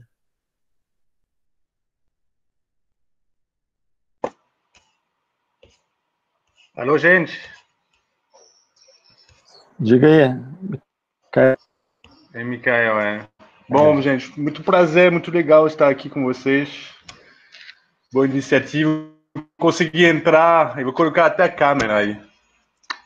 Porque eu estou me desbarbando esses momentos, né, com as tecnologias, né, com muita gente, né. Eu tenho uma, uma experiência bastante difícil com a questão dos aplicativos, que seja para fazer reunião, que seja para fazer compras. É, então, umas novas dificuldades que a gente está enfrentando, né, pequenas, né, em relação ao contexto. Mas, enfim, eu acho que tem muita coisa muito boa, cara. Foi muito bom. Então, parabéns a todos vocês, cara. Eu acho que é um momento muito bom. Vou tentar não alongar muito. É... Já, questão do título, na verdade, é, eu acho que várias coisas foram colocadas, né? Obviamente são coisas que vocês falaram que me vieram em mente, né? Mas eu acho que esse tempo nublado, ele estava tempo nublado há muito tempo, né? A gente se lembra antes da chegada da, da pandemia, a gente atravessou, uh, acho que no mundo como um todo, né, a gente vive várias crises, né, colocação do neoliberalismo na forma mais cara, mas no Brasil especificamente desde 2016, né, não vou entrar em detalhe, mas acho que a gente tem um tempo nublado há muito tempo. Esse momento, para mim, é, de uma certa forma, ele é uh, uma mudança de escala, mudança de intensidade, né, uma tempestade, na verdade, né uma tempestade que vai ter uma consequência dramática para, uh, para muitas pessoas, né? É, mas eu quero pensar que depois da tempestade vem o bom tempo, tempo bonito, né? O sol. E isso mais ou menos que eu quero é, colocar aqui, né? Que eu, enfim, eu acredito que tem, né? Uh, tem que ser realista, mas eu descelei em vocês também as suas falas um, uma ponta de otimismo, de esperança, né? Nesse momento. Eu acho que, na verdade, esse momento, então, além das experiências difíceis, né, eh, pessoais, né? Uh, em termos de análise do momento, né? De suas consequências, o que, que ele, ele mostra, né? O que ele representa, um pouco na pegada do André, eu acho que ele mostra, enfim, no, no fim, longe disso, né? Mas mostra um pouco a, as fraquezas, na verdade, no neoliberalismo, e até vou falar um pouco do, até do bolsonarismo no momento cotidiano, mesmo se, obviamente, né? uh, fraqueza ou contradições, enfim, né? Uma fragilidade, né? Certa fragilidade de todas essas relações, né? A gente viu que e André colocou muito bem isso, né? Que a gente se dá conta que o, o que os empregos que estão funcionando hoje são os, os, trabalhadores, né? Que são essenciais para a nossa vida da sociedade em confinamento, em quarentena, são as pessoas que são as mais mais pagas, são os trabalhadores mais precários, né? E muitos trabalhos que ficam em casa, etc., né? Que tem um antropólogo, né? Americano, não sei o nome, que falou de bullshit jobs, né?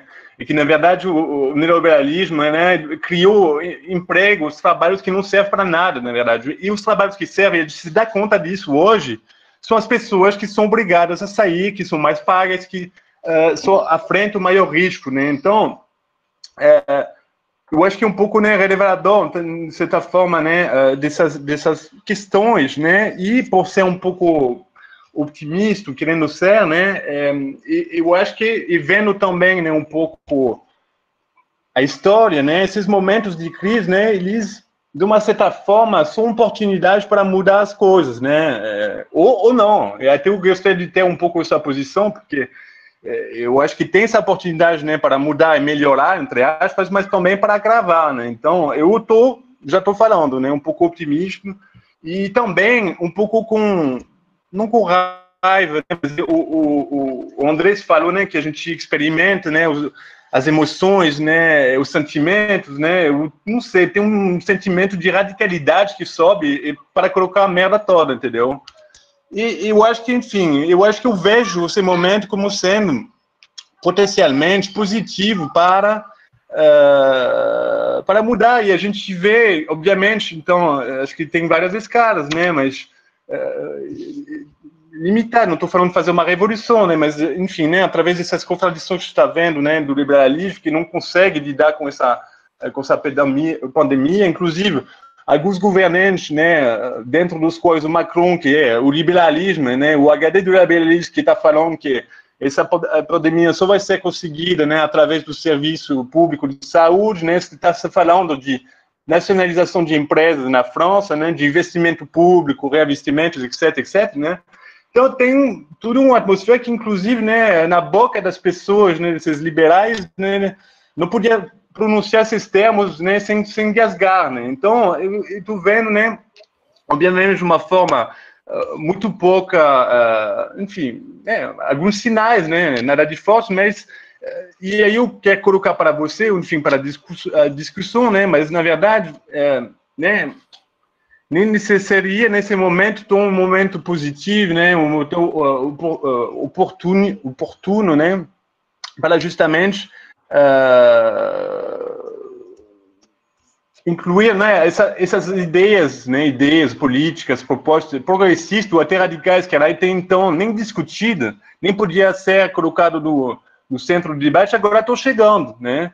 Então não seria o momento, talvez, de aproveitar, de uma certa forma, né, o momento ideal, né, um pouco como se fosse um golpe, esse momento de crise, né, a gente viu que a história, né, a Segunda Guerra Mundial permitiu alguns avanços nesse sentido, né, uh, na Europa, na época, depois da década de 50, enfim. Né? Mas não, né, enfim, isso, né? O momento para aproveitar, a gente deveria aproveitar esse momento para uh, justamente uh, né, mudar, né? Mudar esse, esse, esse, modelo de sociedade que, na verdade, né, até então, enfim, a gente, pelo momento, a gente está dando conta que ele é inviável, né? Socialmente, ambientalmente, né? Então, e colocar isso, obviamente, numa dimensão uh, tanto internacional, que eu sei que é difícil, né, mas tão, também nacional, né, porque a gente tem um contexto, como vocês colocaram muito bem, né, uh, que navega entre surrealismo, imbecismo, enfim, né, uh, mas que é muito mais complexo, né, sem sensato, né, em relação a, em relação a outros países, uma certa globalidade. Né.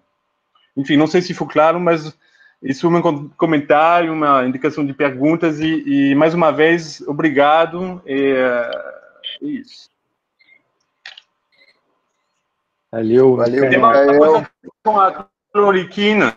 É quarentena, mas eu não vou me alongar. E depois a gente, a gente joga aí.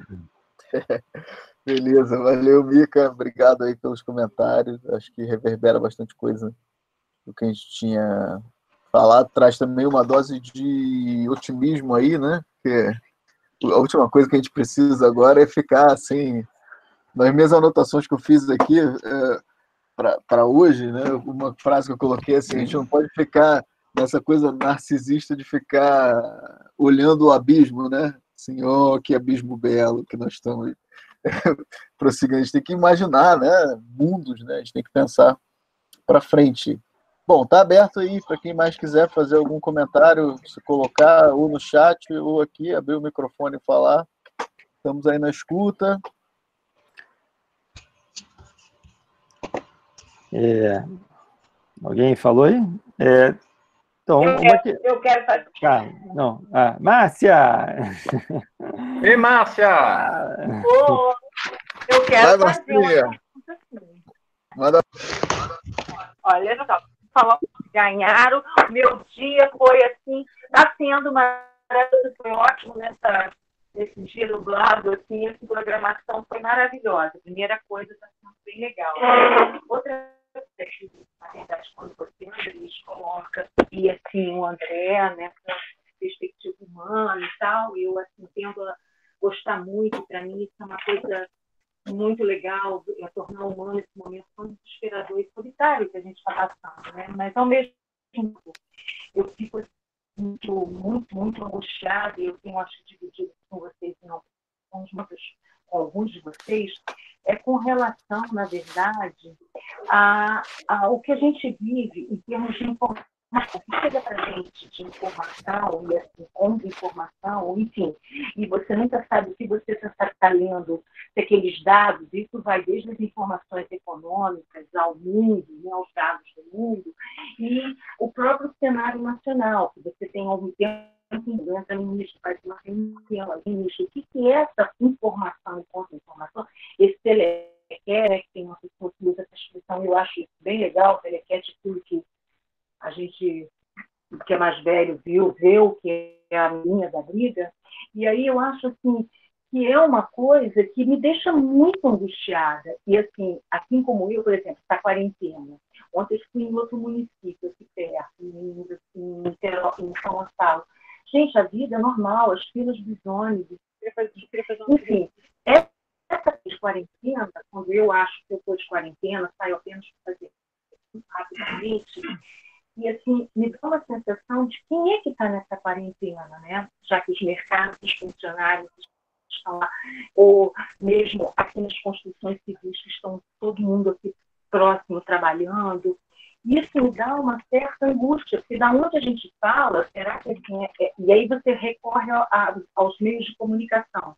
E nunca você chega a, um, a uma conclusão, entendeu? Vai te deixando um pouco e assim, eu costumo, eu acho que me identifiquei quando eu ouvi citar, eu tinha comentado com o Carlos que eu me sentia como naquele filme, que na verdade eu li o livro e me deu muita angústia, um ensaio do Saramago, que na verdade a pessoa começa a ficar cega e olha para os outros e volta e meia, tem um sentido muito assim. E qual é a cegueira que eu estou participando, entendeu? E é uma falta de democracia, uma falta de que eu consigo alguém ler o livro, o filme que está aqui nessa sala, mas assim, isso, né? O que, que a gente. É, é todo mundo, o cego, um fala uma coisa que exatamente se aquilo fosse verdade, é isso que o está colocando aí, né? E essa, esse, como é que é isso que você fala? Está caindo aqui.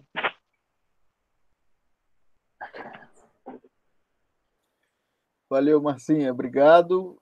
Lício, quer comentar as colocações da Márcia? É mais gente aí, microfone, não sei se, se é para falar. Ou... Tem uma pessoa aqui, Clara Grivi. Clara, minha prima Clara. Oi, Clara. Que bom que você está aí. Pergunta aí. Oi, Lício, está me ouvindo? Saudade de você. Oi, tô ouvindo. Ah, oi, tá, tá com saudade Pode de falar. mim? é o seguinte, é, foi uma curiosidade que não está bem relacionada à, à, quarentena exatamente, né? Mas é que o. Ai, meu Deus, eu não conheço ninguém aqui. para André Luiz comentou. É, porque é, eu sou bem ignorante nesses assuntos que vocês estão comentando, mas eu estou tentando consumir o máximo de informação que possível, né, nesse período, sobre, todos os aspectos que envolve a situação que estamos vivendo. Mas a minha curiosidade era sobre a questão do como é que você enxerga nessa parte de relação de trabalho diante do, de algo como machine, machine learning. Desculpa o estrangeirismo, mas eu não sei esse termo traduzido, mas é que é uma coisa que está sendo está sendo algo que, que, eu vejo que todo mundo que é dessa área de tecnologia da informação tem interesse atualmente, é, empresas têm interesse que as pessoas desenvolvam algo em torno desse, dessas tecnologias de máquinas que aprendem por si mesmas. E aí eu queria só um comentário sobre isso, assim, desculpa se eu estou desviando o assunto, qualquer coisa, mas é que isso surgiu na minha cabeça quando você estava falando, sabe?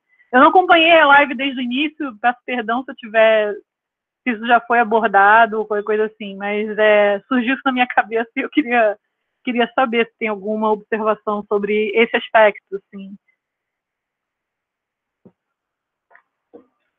Valeu, obrigado, Clara. Que isso, foi ótima pergunta nada a se desculpar, a proposta é essa mesmo, todo mundo participe, coloque suas questões. Lício, quer comentar sobre, eu acho que uma tradução seria essa coisa da inteligência artificial, talvez, né, que a Clara fala. É, a aprendizagem, a máquina, né, quer dizer, a máquina, é, a máquina que, que aprende. ela, ela aprende, o que acontece, conforme os, os usuários vão utilizar os dispositivos, aplicativos e os, os, é, as ferramentas tal, então é como se a máquina fosse aprendendo a assumir não. aquele papel do, do, usuário, não, é isso? Não. É, a máquina, ela, eu, eu acho que você dá algumas informações de, de regras, ou, ou pelo menos dá algumas informações sobre o que ela está interagindo, mas ela vai fazendo testes por si mesma e vai aprendendo por si mesma, tipo aprendendo a jogar xadrez, aprendendo a jogar Go, aprendendo, por é. exemplo, eu todos esses exemplos que são os que impressionam mais é, as pessoas, é. que é do tipo, você colocar uma máquina lá, acho que você dá as regras do, de como é, o é. xadrez para ela poder mexer, mas ela que descobre como é que o negócio funciona e é. vai se, se, ensinando, sei lá. É, então, ela começa, né, a gente tem que, é porque isso Alimentar quando a gente tem, coisa, é, então, mas intencionalmente alguém coloca as regras, né, mas a questão é que tem, é, o que a máquina aprende, conforme um xadrez de computador e muita gente jogando, ela vai a cada novo usuário, a cada volume de informação que vai chegando, ela vai aprendendo é, e vai sistematizando aquela informação. Quer dizer, eu acho que é um pouco isso. Porque, porque tem o papel que é o programador e tem o papel que os usuários todos vão alimentando a inteligência da máquina, entendeu? A gente usando o celular, né? Agora, por exemplo, é, eles conseguem avaliar se está tendo quarentena ou não, quanto porcentagem de pessoas na quarentena, porque todos os localizadores estão ligados, então eles vão vendo se muita gente parada, está no mesmo espaço, ou se as pessoas continuam circulando, né? Então, aí entra essa questão aí, né, do Big é toda uma série de, de, toda uma constelação de informação que alguns já chamam de revolução industrial 5, não sei se 4.0 5.0 mas acho que tem a ver com uma, uma, uma questão que seria uma uma dispensa de certos da necessidade de certos tipos de trabalho né vai essa situação da, da a estava falando da do emprego, né, o efeito que isso tem na, na sociedade. É, e quer dizer que eu acho que as coisas vão, vão um pouco um pouco por esse caminho, quer dizer, na verdade a epidemia ela pode acentuar uma série de tendências que já estavam acontecendo, né? Só que eu, acho que ela nunca vai para uma direção só. Então, a gente pode pensar assim, ah, essas tecnologias de distância, essa virtualização da vida, isso vai se acentuar? Eu acho que vai se acentuar. Mas eu acho que é também, por exemplo, uma questão de, de é, por exemplo, esse ano, na, na França, por exemplo, essa, esse mês, está chegando a época da colheita e você tinha a colheita era feita por migrantes e que as pessoas estão que vai ter alimento, vai chegar na mesa todo mundo, então as pessoas estão estão se dispondo a ir trabalhar na, na, na, colheita, por exemplo. Então, pessoas vão sair da cidade para fazer colheita. É, E, e, eu acho que talvez a, a autossustentabilidade local, por exemplo, a, autonomia local em, em sistemas que suprir localmente, não dependam tanto de, da distância, talvez isso também mereça. Então, pode ser que a gente tenha ao mesmo tempo uma virtualização e, uma, um distanciamento cada vez maior, né, ao, ao, ao mesmo que uma das soluções possíveis para esse elevado número de desemprego seja a reconstituição de comunidades que possam produzir seu próprio né, seu próprio neo-hip, essa, mas eu nem, nem sei se neo-hip, mas sim esse âmbito da comunidade. Então, o âmbito da comunidade poder ser revigorado, que nem o, o mercado, a vazão, a quantidade de trabalhadores que vão ter disponíveis, e também o Estado, ele também não tem condições de, de, de propiciar uma renda média, uma renda básica universal que permite viverem na cidade, demandando uma série de, de, de mercadorias e serviços que elas desaprenderam como produzir por si próprias. Então, acho que talvez a gente tenha esse duplo movimento que vai, vai sei lá, tanto para um lado quanto para o outro. A gente vai ser mais virtual e, ao mesmo tempo, mais dependente da, da física imediata, da, da, da reprodução da nossa vida. Não sei. É. Mas vou, vou passar a bola aí. Eu ia falar outra coisa, mas que tem a ver com isso, que é a questão. Eu acho que é a questão da defesa do Estado, mas eu acho que o Estado ele não esgota toda a necessidade da nossa defesa, porque parte dessa defesa ela, ela, ela necessariamente vai no nível infraestatal, que é o nível da comunidade, das, das formas comunitárias, que, de certa forma, vão ter que até disputar com o Estado né, para pôr as, é, tanto é, autoritárias do como também é, a, a, captura que o Estado faz do, do da, da, produção, é, é, a captura que, que vai fazer da, da, da, digamos, dessa dimensão comunitária, social, dessa coletivização, quer dizer, isso também não pode ser capturado totalmente para o Estado, não pode se esgotar totalmente no Estado.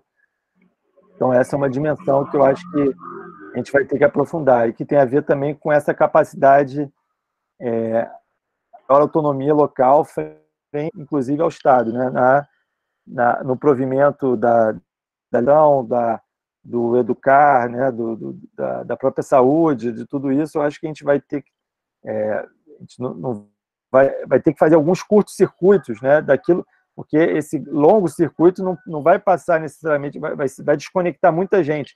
E esses desconectados vão ter que encontrar outras formas de se, de se organizar. Né? E, essa, e essas formas de se organizar elas não necessariamente espelham na forma, mas elas podem é, ser uma, uma, uma, forma de, de, conexão comunitária, né? Tipo, é, é, é, isso.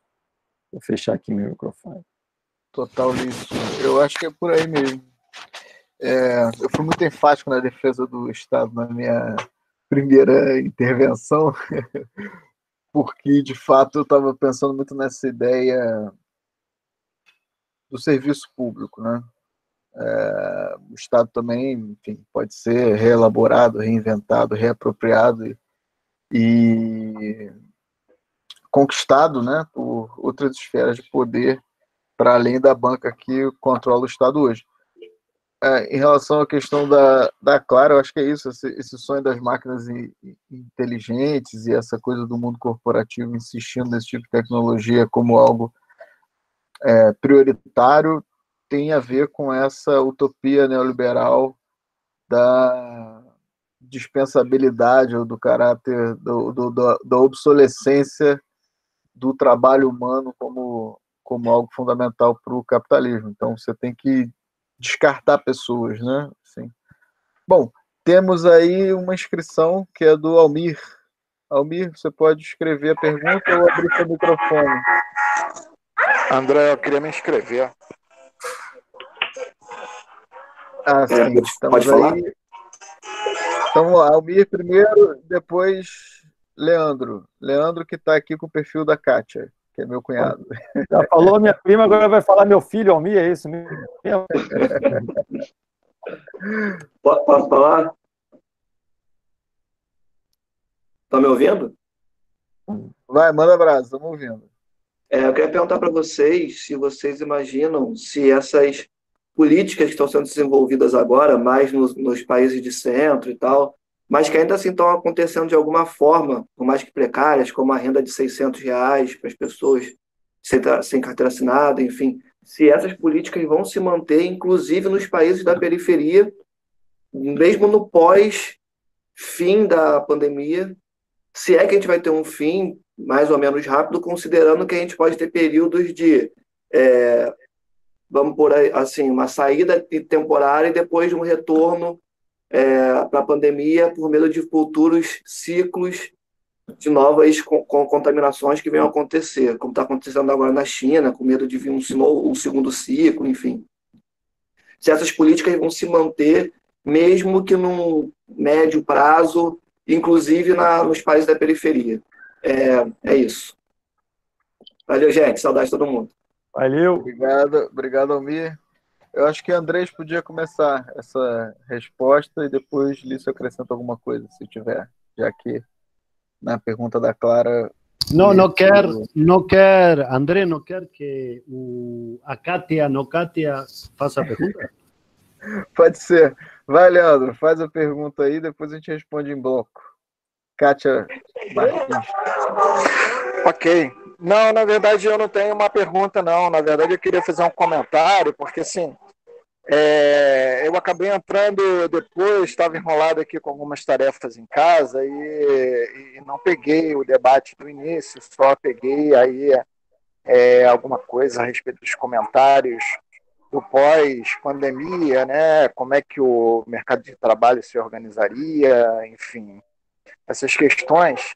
E aí queria compartilhar com vocês é, uma matéria que eu li, um pensamento, um artigo, não me lembro bem, em que uh, o autor, que eu também não me recordo, ele faz uma análise, né, é, do que poderia acontecer, na verdade, ele faz uma reflexão, né, que as pessoas insistentemente tentam retornar ao, ao, ao, à sua rotina e ele diz que essa rotina não existe mais, né?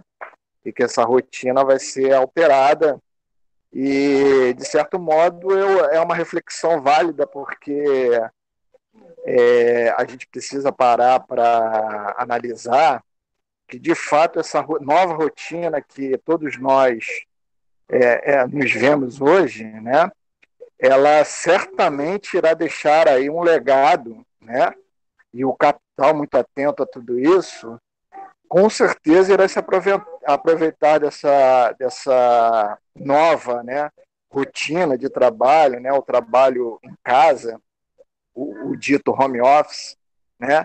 As empresas é, é, é, é estão economizando muito, né? É, as pessoas estão trabalhando de casa, enfim, consumindo lá energia, internet, e as empresas com isso estão economizando. E certamente, na visão desse, desse comentarista, isso vai alterar o mercado de trabalho, né? E aí a gente retorna para as questões que foram abordadas aí, que é com relação à precariedade do mercado de trabalho, né? Isso já vem acontecendo e se isso se implementar, certamente isso irá se agravar, né? Porque a gente sabe que o trabalhador home office ele é, deixa de perceber uma série de benefícios os quais ele perceberia se tivesse deslocando para sua empresa, né? E isso é um ponto que a gente precisa pensar, né? E aí a contribuição que eu tenho a dar com relação a tudo isso é justamente uma, um retorno, né? uma retomada daquilo que a gente acho que deixou para trás é, faz tempo, que é a conscientização do trabalhador, que é o fortalecimento das entidades sindicais, que hoje, infelizmente, né, elas tomaram aí uma, um rumo completamente distante da sua função precípua. E se a gente não, não adianta a gente debater, na minha visão, claro, né?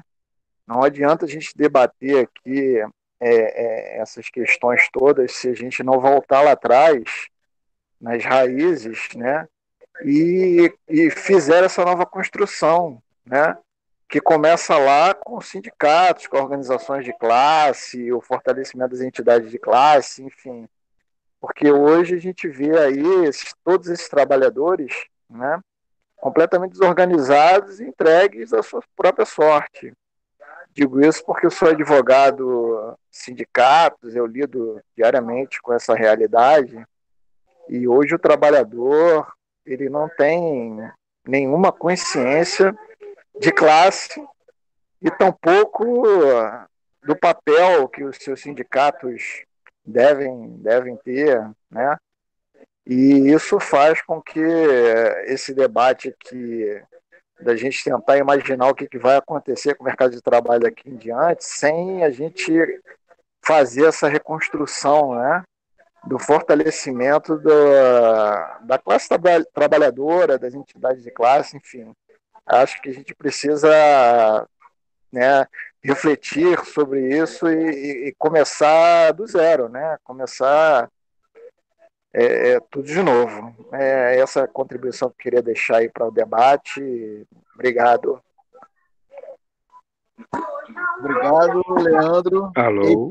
A.K.A. Kátia Martins. Vou pedir para você fechar seu microfone aí agora. Leandro. Carlos Bruno abriu aqui. Oi. Quer fazer uma pergunta? É, não, só queria agradecer a oportunidade de vocês aí estarem nessas últimas horas aí trocando essa ideia com a gente, foi muito legal, iniciativa muito boa. É, e só complementando aí o Leandro, né, nessa, nessa futura, futuras relações de trabalho, né, trazer uma experiência que a gente está vivendo lá na Secretaria de Fazenda, onde eu trabalho aqui no Rio, e assim, nas primeiras duas semanas de home office, a coisa foi muito caótica, né, é, muito, muito medo, muito, muito, muito assustado se a gente ia ou não conseguir fazer as entregas necessárias, se o trabalho iria ou não andar. Duas semanas depois, hoje, já virou realidade é tão realidade que, que nesse momento a gente, inclusive, está construindo uma proposta já de, de não voltar, né? Desses, de, de, uma, de, de a gente buscar alternativas para que esses trabalhadores agora permaneçam em casa, né? Claro que com uma visão, como o Leandro falou, de redução de custos, né? A gente está estimando alguma coisa em torno de 4 milhões por ano de redução de custos, mas também tentando é, é, aplacar um, é, emplacar um discurso também de qualidade de vida, né? Assim, uma grande metrópole, uma, né, com, com problemas graves de, de, de, de transporte, é, é, segurança. Então, nesse momento, é, é, interessante que a gente passou as primeiras duas semanas num caos. Hoje a gente já se sente muito seguro com a situação. A gente, para vocês terem uma ideia, um prédio da Secretaria de Fazenda tem 1.200 servidores, a gente está funcionando em torno de menos de 100 pessoas por dia, então é, é, a coisa funcionando. E, enfim, e a, e a última reflexão que, que eu estou escrevendo um diário do administrador na pandemia, né, administrando durante uma crise mundial, né, e, e o que é interessante é que o que foi em um momento algo quase com tabu né, ideia de trabalho em casa, né?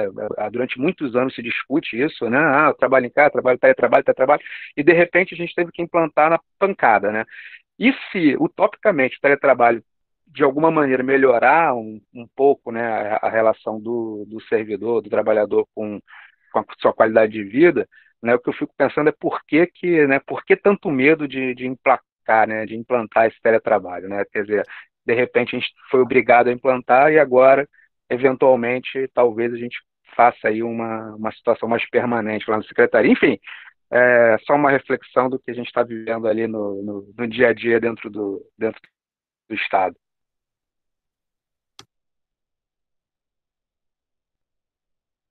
Valeu, valeu CB, brigadão aí pelos comentários, pelas questões. Eu vou fazer o seguinte, eu passo para o Andrés é, em seguida, Lício. Enquanto... Tem uma outra pergunta aqui no final, do Rafael Malhado. Do, do Rafael. É, eu acho que abro aí uma rodada de Andrés e Lício comentando esse bloco. E aí peço para quem tiver mais alguma questão colocar durante essa, essa rodada de respostas do Andrés e do Lício. Eu também comenta alguma coisinha sobre, essas, sobre esse bloco de perguntas. E a gente encerra aí as perguntas e as participações, que a gente já está com duas horas e quinze aí de, de, de, de debate, de, de transmissão. A gente volta na né, semana que vem, obviamente, para continuar a discussão, etc. Não vamos esgotar tudo hoje. Mas aí abro aí para Andrés, em seguida Lício, depois eu entro, e se tiver mais alguma pergunta, a gente faz uma nova rodada. As, as inscrições se encerram aí na, nessas duas falas, de Lício e Andrés, e aí depois a gente abre o bloco aí de considerações finais para nós três, tá bom? Então, Andrés, manda brasa. Muito bom, André. Este, próxima sexta, mismo diario, mismo canal, a gente está com corte de cabelo, isso sim. Bom, eh, são muito boas perguntas, tenho mais que respostas, mas vamos a tentar trazer algumas inquietudes a partir do que falaram. Vou começar pela de Clara, depois Salmir, Leandro, Carlos e vou terminar com a de Mica. Eh, depois explico por quê, vou tentar ser o mais conciso possível. O que traz Clara, na verdade, é parte de um processo de precarização da mesma forma que um processo de progresso. Não necessariamente caminham juntas.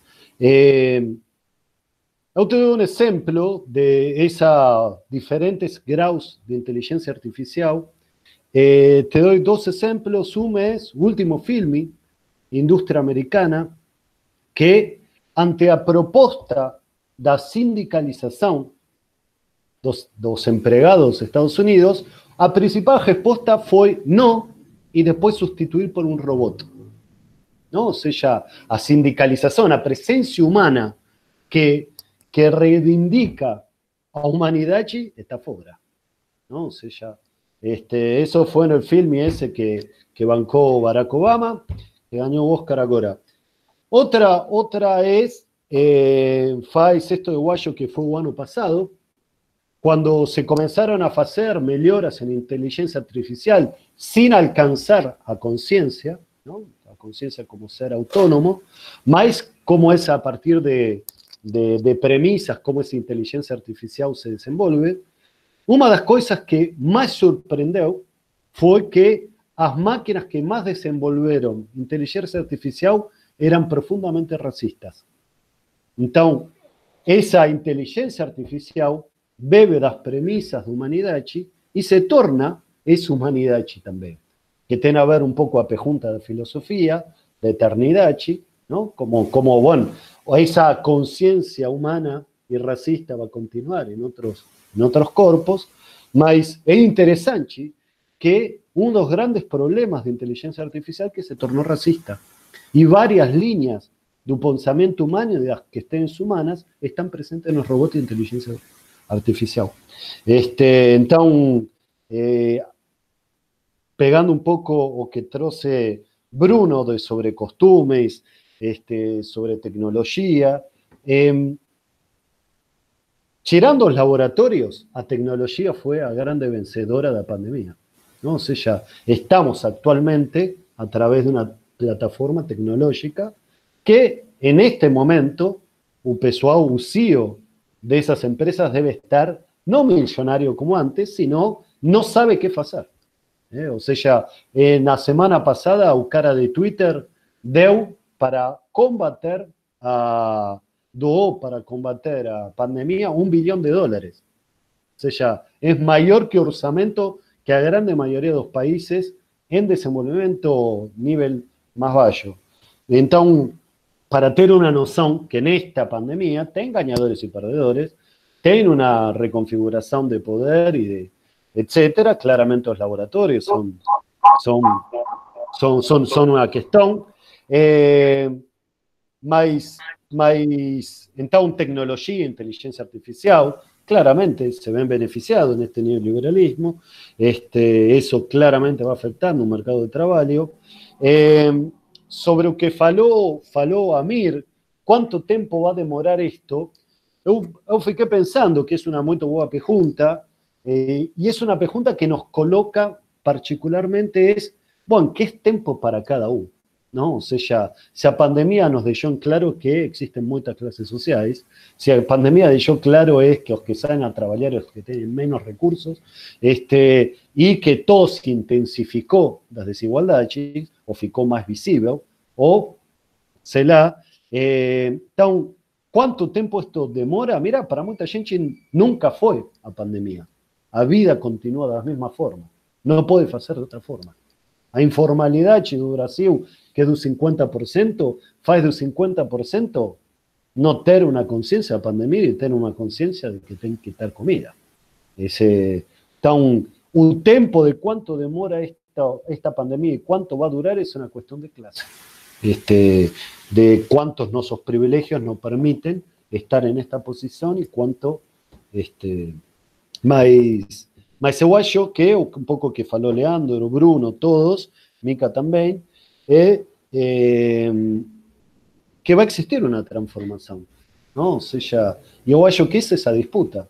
Não? Ou seja, como va a ser un mercado de trabajo? Y olha, va a existir más gente fugida, va a existir más concentración de laboratorio, más concentración de, la parte de, de CIOs de tecnología, va a existir este, más fronteras de inviabilizar inmigración, va a existir menos fronteras financieras, porque los países van a precisar de colaboración internacional, van a existir estados que van a intentar solucionar muchísimos problemas que se van a beneficiar esas pocas empresas, este, então, eu acho que, que é complexo, eu não tenho a bola de cristal, mas eu acho que olhando um pouco o ritmo do pulso que vinha, vai ser intensificado. Eh, eu dou um exemplo que Leandro falou, Leandro Katia, que falou de a importância dos, dos, dos tem, tem tempo, Katia, por exemplo, de 18 a 22 é Katia, Eh, mas en Argentina, você sabe de que cuando aconteceu todo esto, Alberto Fernández, o que ele se juntar con la parte sindical. Entendeu? De cómo poder trazer, y esa parte patronal latifundista que falou que no. Entendeu? Então, ainda existe una lógica precarísima sindical, que es un poco que fala Antunes el libro Un privilegio de servidão, hoje em dia os trabalhos são de servicio, de, de tem poca sindicalização, tem pouca consciência do trabalho sindical. A gente docente, abogado, tem um sentido de sindicalização, mas hoje em dia o aplicativo não cria sindicalização. Entendeu? Este, então, lidiamos com uma ausência de um sentido coletivo para poder enfrentar demandas. Este, se você tem uma sindicalização de de Uber por GPS sabe dónde está cantidad que tiene que, que tirar. Este, entonces, es complejo, es complejo cómo lidiar. Yo sí sé que el colectivo humano es lo que va a priorizar, es lo que puede contrarrestar esto. Y ahí hubo un poquito con lo que faló, con lo que faló Mica, que Mica troce un poco más de una reflexión también positiva, optimista, por hablarlo así, cómo se aprovechar, cómo aprovechar de este momento para, para tornar. a un acho que seja una promoción que el mundo nos deu. Bueno, vocês têm dois por um. Vamos a, a es agora nunca, se não estão fugindo um século mais. Não, eu não acho que é mais ou menos por aí. Mas sim, eu acho que oportunidade é uma constância do ser humano e não um trem que passa uma vez. A gente é o trem. As oportunidades são criadas un mito de una oportunidad. Ahora, realmente existe una quebra que nos, que nos conmovió mundialmente esa primera vez que aconteció. Que Ubelio, que está mojando en Italia, anuncia Ubelio que está mojando en Brasil o en Argentina o caralho cuatro, hablando en francés. Este, entonces, realmente tiene un escenario de que nos puede conmover y en eso, ¿cómo, cómo aprovechar eso? Este, no sé, más mas sí sé una cosa el caso do Brasil, de que eh, aún no sé qué va a acontecer, aún no sé, mas eu sé que a diversidade da luta e história brasileira sempre hay motivos para olhar o horizonte. E eu acho que esa, esa tradición ancestral que tem o Brasil una forma de una diversidad que pocos países el mundo tienen, es lo que eu carrego de esperança para falar, vai sair muita diversidade disso. Porque existem muitos tipos de rua no Brasil. Existe uma diversidade de olhares, existe uma diversidade para poder este, superar simplesmente uma visão eh, intelectual ou burguesa para poder lidar com esto. Eu acho que se pode lidar com formas imaginárias diferentes e eu que Brasil tem esa combinación de una diversidad y una potencia demoledora este, para crear horizontes, y en eso soy, no soy positivo, sino agradecido de estar en la tierra brasileña. Mas es eso. Muito obrigado. Valeu, Andrés. Lício. Liga o microfone, Lício. Aí, vai. Pô, eu estava aplaudindo aqui, Andrés, não, não, o som não saiu. É, pois é, tem a pergunta aqui da, da, do Rafael, estava falando da, da ciência, né? Realmente, é, eu acho que ela, ela vai para dois caminhos aí, né? Sempre. É, porque você pode ter um reforço da ultra especialização, então a gente, como se a gente. É, assim, o que é a ciência né? Então, digamos, algum algum especialista que pode nos dar as informações que a cita, né, que de certa forma vai condicionar e vai, vai produzir né, a nossa maneira de ser, né, e vai readequar a nossa maneira de ser para que a gente seja de acordo com o que esse especialista é, define, né? Então, é, na saúde, né, isso está muito bem colocado, né? O que, que o médico recomenda, quais são os riscos, né? Como é que isso vai recondicionando a nossa forma de ser? É, mas que ao mesmo tempo é uma delegação, né? Então, delegando, né? É, e que é uma perda de autonomia e soberania, então sobre sobre si mesmo, né? Nosso nosso nossa humanidade, nosso nosso nosso eu, nosso corpo, nossa mente, quer dizer, então é, todas essas formas de delegação, né?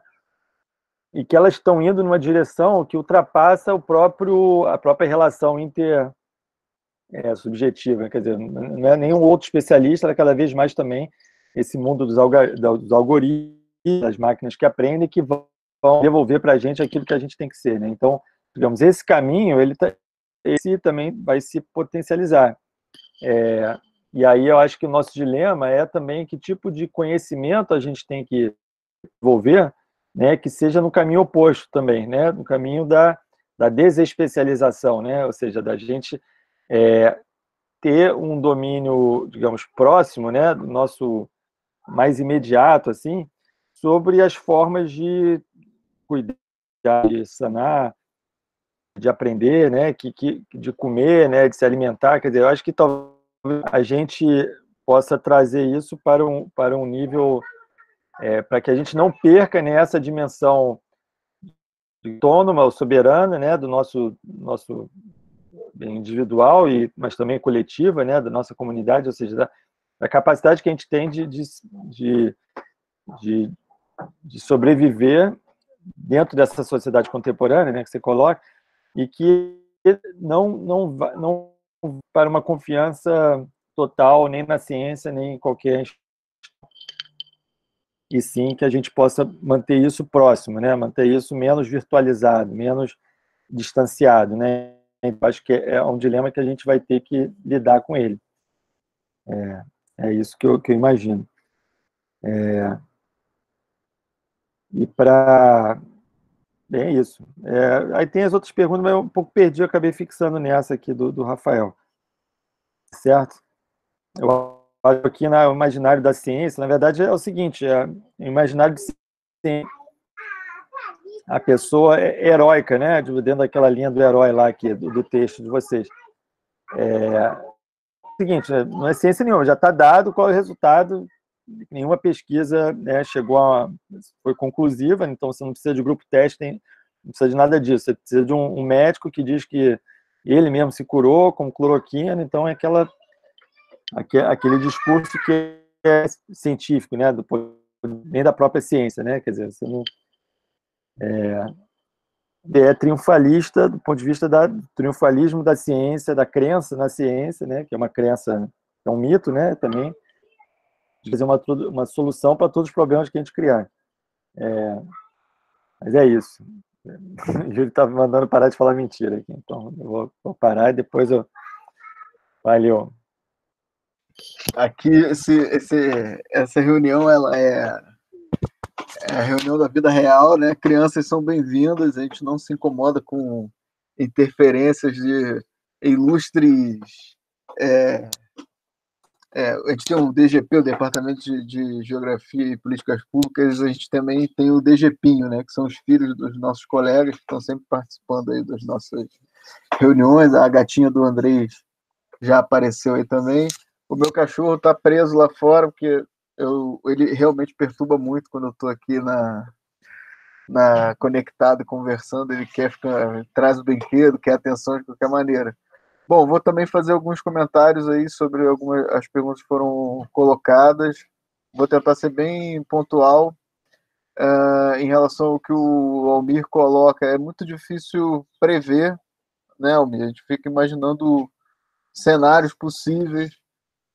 Então, por exemplo, eu acho que, sem dúvida, é, no contexto europeu, por exemplo, a gente vai ter um tipo de repercussão desse avanço ou pelo menos dessa retomada de políticas sociais diante da crise da pandemia, porque lá essa disputa é um pouco mais dura, não é? Assim, você tinha é, as reformas é, de austeridade que, que a Troika impôs, né? Que é, Banco Mundial, Organização do Comércio, Mundial do Comércio, etc., e a FMI tentaram colocar para a Europa com políticas de austeridade, desmonte do estado de bem-estar e tal, isso era disputado de maneira bastante é, intensa, né, com manifestações, resistência, etc. Tem uma história, tem um histórico muito palpável de, de uma experiência de um estado de bem-estar social, é coisas que a gente não, não, a gente não tem nem esse imaginário por aqui, né, de ter vivido no estado de bem-estar social. Então, obviamente, lá talvez é possível imaginar que o contexto de um avanço de novo de políticas sociais, de auxílios emergenciais, de fortalecimento do sistema de saúde pública, etc., possa reforçar essa resistência pelo desmonte do, do estado de bem-estar. Né? Mas aqui, se essas coisas ficam, quando ficam e tal, eu acho que é difícil é, imaginar.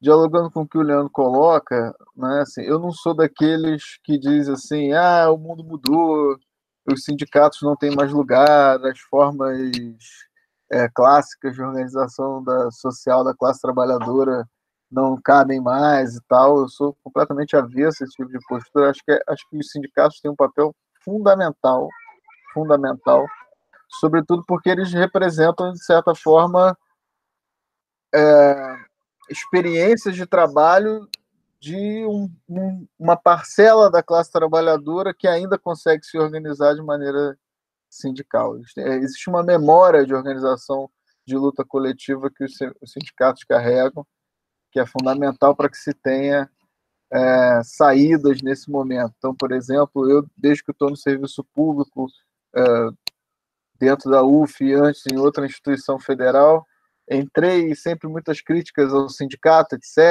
e, a, e aos modos é, tradicionais de resistência, como greve e tal. E eu sempre questionei aquela pergunta: tá, então, que que, se você está falando que o sindicato não presta, então sugere aí uma nova forma de organização. Então, se você acha que greve não funciona, me diz. Não vem dizer que a gente precisa inventar novas formas de resistência e organização. Diz logo quais são, porque ficar dizendo que essas entidades não servem para nada e não não representam coisa nenhuma, eu acho que é, uh, enfim, jogar para o abismo né, a discussão. Então, acho fundamental o ponto que você coloca do trabalho, do papel do sindicato, do papel das, das, das ações de classe, assim como acho fundamental o ponto que o Ulisses colocou antes das organizações comunitárias, né, é, de base, do, dos modos de, de, de organização comunitária que existem no Brasil com uma diversidade imensa entre quilombolas, indígenas, caiçaras, comunidades tradicionais, etc., que, óbvio, tem uma relação, tem uma história de muita resistência né, com, ao Estado e aquilo que o Estado representa. em relação ao que o Rafael colocou, e aí respondendo a ele, para a gente partir para o bloco de considerações finais, eu vou, eu vou ler aqui, porque quem está conectado aqui está vendo o chat e tal, mas depois a gente vai gravar isso, tentar publicar, talvez, no YouTube. É importante esse registro. Ele coloca assim: a partir das observações do Lício, tenho dois apontamentos. Entendo que a solução da, pela cloro, cloroquina é fruto de um imaginário de uma ciência que ainda produz uma narrativa ficcional. Me parece também que tal imaginário da cloroquina, como cura, reflete desdobramentos de uma tecno, tecno-imaginação que, para mim, coloca em foco as noções de verdade e certeza e fortalecem modelos especulativos. Então, que políticas seriam importantes para refazer, reinformar, reafirmar a ciência na sociedade contemporânea?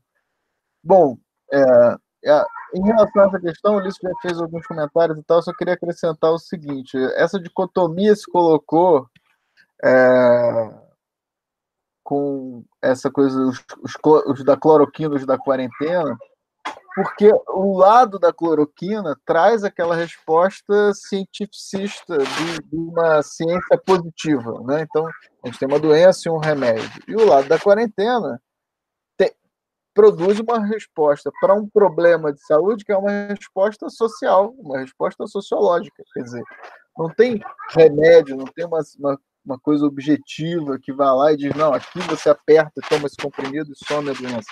O que contém a doença e combate a doença é uma reformulação do comportamento da vida social, uma resposta sociológica. A tecnocracia neoliberal e mesmo dentro de algum é, de algum de algum cientificismo positivista que existe nas ciências biológicas e né, do que a gente chama de ciências exatas, muitas vezes, né, é, sempre advogam por saídas completamente técnicas para problemas que muitas vezes, muitas vezes são humanos e sociais. Então, dentro do campo, uh, por exemplo, hoje da epidemiologia, etc., ganha muito espaço a, a medicina social como um protagonista das, da, das saídas para pandemia. Quais políticas, né, que é a pergunta que ele coloca, seriam fundamentais para refazer, recolocar esse lugar, etc. É, enfim, é difícil, mas eu acho que é importante, por exemplo, que dentro da gestão da saúde pública, o papel da medicina social se amplie daqui para frente. Né? Que dentro do, das pesquisas na área é, bioquímica ou da, da, das, da, das ciências biomédicas, etc., o papel da, das ciências sociais, das observações sociológicas sobre o mundo da saúde e da doença também precisam ser levadas cada vez mais em consideração. É? Então, acho que é, existe esse imaginário essa demanda por uma confiança em sistemas peritos, né? Em dizer, ó, oh, não, aqui existe um, um botão, uma máquina, uma técnica, uma coisa que dispensa esse trabalho coletivo que a gente precisa fazer. E no campo da saúde da doença, isso é muito forte, né? Imaginar sempre que saúde e doença são coisas é, meramente biológicas, imunes à vida social e ao mundo social, e que as respostas são sempre é, farmacológicas ou é, de intervenção do ponto de vista cirúrgico e tal. Né? Então, acho que reposicionar isso no, no discurso, no pensamento, na gestão da saúde pública, não é? É fundamental. Quer dizer, quem hoje está na linha de frente do, da saúde pública contendo essa epidemia não é o, o, o médico de consultório que faz receita para dar remédio, é o intensivista, é o enfermeiro e a enfermeira que estão lá é, na ação direta do contato com o paciente. Né? Então, por exemplo, o, o nível de contaminação. Hoje, hoje no, teve uma notícia sobre o, o, percentual de contágio por parte de agentes de saúde pública, né, dos que foram testados no fundão é, o Fundão está fazendo testagem de agente de saúde pública no Rio de Janeiro que tem tido uh, sintomas de, de coronavírus, a taxa de, conta, de contágio é de 50%. Então, quer dizer, não é o médico que nem olha para o teu rosto, para a tua cara e diz assim, não, aqui existe uma droga para solucionar o seu problema, que é aquele capacitado para lidar com esse tipo de doença, com esse tipo de pandemia. É o médico que tem uma dimensão dos cuidados vitais, que tem uma dimensão do trabalho clínico, do trabalho de terapia intensiva, é o enfermeiro, que tem uma tarefa fundamental na manutenção do, do, do tratamento no processo de internação. Todo mundo sabe que nas unidades é, de saúde, quando um paciente está internado, o trabalho de enfermagem é muito mais intenso do que o trabalho do, do médico. Né? O médico passa para fazer a visita, mas quem acompanha, quem trata, quem, quem lida com o paciente 24 horas por dia são os profissionais de enfermagem. Então a disputa é essa, quer dizer, o, o, o capitalismo neoliberal ele, ele tem nesse imaginário tecnológico, né, nesse imaginário é, que ele tenta colocar, né, a dispensabilidade ou a obsolescência do trabalho humano, do trabalho social como um elemento para lidar com os problemas da humanidade. Tem sempre um algoritmo, uma máquina, uma coisa que vai substituir e que isso representaria para nós conforto, tempo livre, etc. E cada vez fica mais claro que é, todo, todo esse aparato tecnológico produz não, não conforto e tempo livre, mas dependência e sujeição, né? É, por parte do capital, etc. Então, acho que não é por acaso que o Bolsonaro se coloca no polo da cloroquina. É óbvio, ele é o cara do, é, da, da, da, da fantasia tecnocrática neoliberal, que diz assim, não, ó, tudo a gente tem uma, uma forma, uma ciência, um, uma, uma técnica mágica que vai resolver o problema. O problema nunca é coletivo, o problema é sempre individual. Né? Então, enfim. Bom, eu vou abrir uma rodada aí de considerações finais. Eu agradeço muito aí a participação de todo mundo quem ficou aí esse tempo todo acompanhando a gente. A gente já tem quase três horas aí de conversa. Muita coisa Deixa, aconteceu. E aí, vamos lá. Eu abro aí para Lício fazer suas considerações finais. Depois, Andrés. Agradeço todo mundo, todo mundo que se conectou. Um beijinho para minha mãe, que estava aí no, acompanhando, lavando louça, provavelmente, que eu estou vendo aí o teto da casa dela. E Silmara, né, que também participou, todo mundo esteve aí com a gente. É, abro aí para Alice fazer suas considerações finais, depois Andrés e depois eu encerro. Valeu, galera. Valeu, André. Obrigado aí pela presença de todos. Como prometido, é, é, solta o som, DJ. É, é, vocês sabem qual é a diferença entre quarentena e aqui, né? É, tem um funk, bem, da minha época, eu faço os funks, na verdade, são as paródias, né, que eu faço, e ah, hoje eu vou fazer sem base, pô, esqueci aqui a, a coisa da base, mas é o seguinte, qual é a diferença que o Covid ensina? Um é quarentena, o outro é cloroquina. Eu sou quarentena e não boto o pé para fora, só compro livre no cartão e sem já costurei minha máscara artesanal.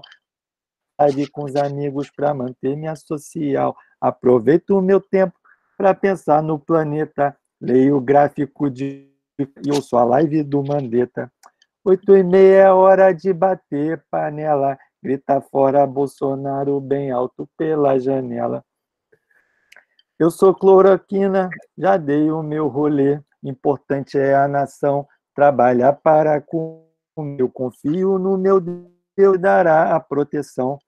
Já me deu um carro bom, deu um carro bom para eu não pegar busão. Tenho histórico de atleta menos de 60 anos. Quero que a China tudo para os americanos. Se sobrar um avião, manda um respirador para o plano de saúde que paguei para o meu avô. Qual a diferença que o Covid ensina? Um é quarentena, o outro é cloroquina. Eu sou pequena, pois nem tenho outro. Já perdi o emprego, estou sentindo uma aflição. Preciso do apoio emergencial. Meu boleto é mais ligeiro que o governo federal. Sei que tem muita riqueza, precisa dividir. Se eles lá não fazem nada, faremos tudo daqui. Quarentena é um dever, mas também é um direito. O problema é explicar isso para o patrão e o problema é explicar isso para o patrão e para o prefeito. Eu sou cloroquina, mas tenho preocupação. Não dá para acreditar que cai do céu a solução. Já estou há tempo no trabalho informal. Se eu não sair para a rua, o meu bolso passa mal. Eu até preferia não me arriscar, mas com essa confusão, como vou me comportar? Eu ouço o pastor, mas também desconfio. Será que a cloroquina cura um bolso vazio? Quarentena é bom, cloroquina é iludindo. Quarentena é cloroquina é garantido. Enquanto o povo chora, esperando o seu defunto, dividir para resolver qualquer assunto. Não basta isolamento se não tiver empatia com o povo e o lamento que vem em periferia. Se é todo mundo junto em velórios colossais, espero que as balas voltem para os nossos generais. É isso aí. Muito, Muito bom. bom. Muito bom, Leitão. Sensacional, sensacional. Muito bom, muito bom. Craque, que craque. Andrés, Andresito. Bom. Foi muito bom. Muito bom rever a Striptease, todos. André. Muito, muito bom rever a todos. Muito bom, Lício. Grava, grava com a base, boludo. Este... André, Mas... você tem que levar ele para o seu estúdio para gravar. Sim, sim, sim. Sim, tem que. Já está profissa. Mas já é o segundo. Já é o segundo. Este. Mas, mas fue un placer estar con todos. Próxima sexta, mismo horario, mismo lugar, de forma virtual. Nos hacemos un abrazo para ver, para no ficar tan sozinhos ni certeza. ¿Eh? Beijo grande. Valeu, Andrés. Valeu, valeu, Andrés. Boa. Bom, é, vou agradecer a todo mundo aí também, a presença. É, força nessa próxima semana, muita atenção nesse contexto que a gente está aí atravessado por um, um, um,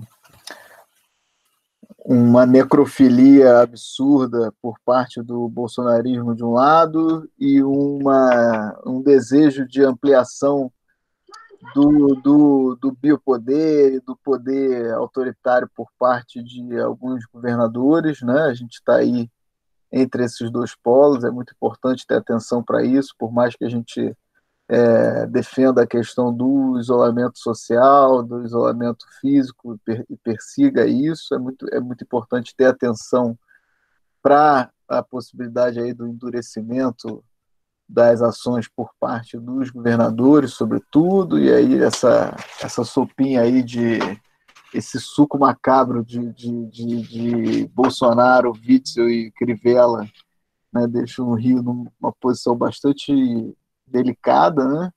É, Dória também, enfim, já falou de possibilidade de prisão de quem esteja descumprindo, descumprindo quarentena. Acho que a questão que a Márcia colocou aí, que a gente acabou não respondendo muito, sobre a ir para os bairros populares, para bairros populares da cidade, observar a galera assim na rua, em feira livre, como se a vida tivesse normal. É também para ter atenção de que o discurso do Bolsonaro, do bolsonarismo, de não, é uma gripezinha, tá tranquilo, siga a vida normal, uh, pega também, né? A galera, assim, é, é, existe muita demanda por um discurso que diga que tudo está bem e que a gente vai ficar normal. Né? E a gente, infelizmente, na história, a gente vai ter que estar do lado da, dessa, da galera que diz que não, as coisas não estão bem, as coisas não estão normais, as coisas não vão ficar super de boaça, o que a gente vai ter que fazer é perseguir um horizonte aí de humanidade, de solidariedade dentro desse desse vale trevoso aí que a gente vai estar tá atravessando. Mas, gente, super legal. Muito obrigado pelas participações, foram muito legais. Valeu, Lício, aí, pelo funk, pelos comentários. É, Andrés, pelo. pelo Olha, pô, foi uma ótima mediação aí. Acabou assumindo bastão da mediação aí, foi ótimo. Valeu, tamo juntos e convido aí todo mundo para semana que vem, esse mesmo horário, se conectar com a gente. A gente vai compartilhar o, vai compartilhar o link com vocês. Tá? André. Oi. É, queria te pedir permissão, porque eu queria compartilhar também com o meu pessoal lá do, dos sindicatos, das centrais sindicais, se você autorizar e permitir, para que eles participem, façam as contribuições, se você julgar válida, enfim. Claro, aí tranquilo. Fica a seu critério aí, porque é. tem pessoas de humanas, enfim, tem pessoas de várias áreas que acho que enriquece o debate. Legal. Não, tranquilo, tranquilo. A gente também vai tentar ver outros formatos aí de, de, de participação, também para não ficar uma coisa assim muito extensa, né?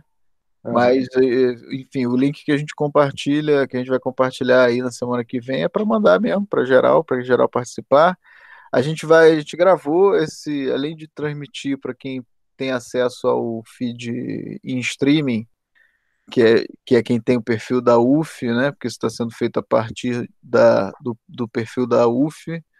Uh, a gente também gravou esse, essa, esse, esse encontro Vamos ver como é que esse material gravado ficou, vamos ver se é possível fazer uma edição dele e também disponibilizar em outras plataformas, YouTube é, e as plataformas de podcast também, porque a gente está com um pilotinho aí, eu, Andrés e Lício, de um possível podcast aí já. Mais um, né? Podcast né, nesse mar de podcast que já existe, né? Então, gente, muito obrigado, valeu, um beijo, um abraço a todos.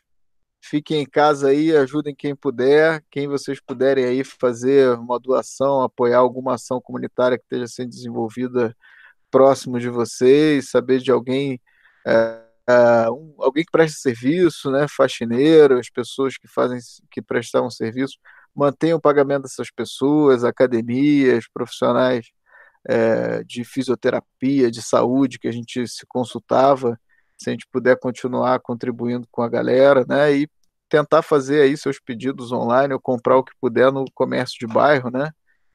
Para, enfim, criar essas redes locais aí de contenção. Valeu. Se puder dar um retorno também do, do que, que achou da dinâmica, assim, sem que reduzir a coisa de tempo de fala, tal, depois pode mandar para a gente aí os contatos.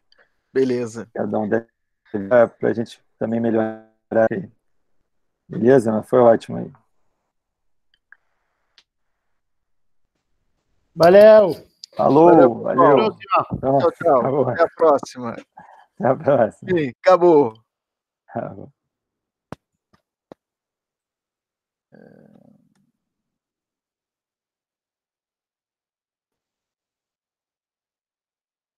parar o streaming.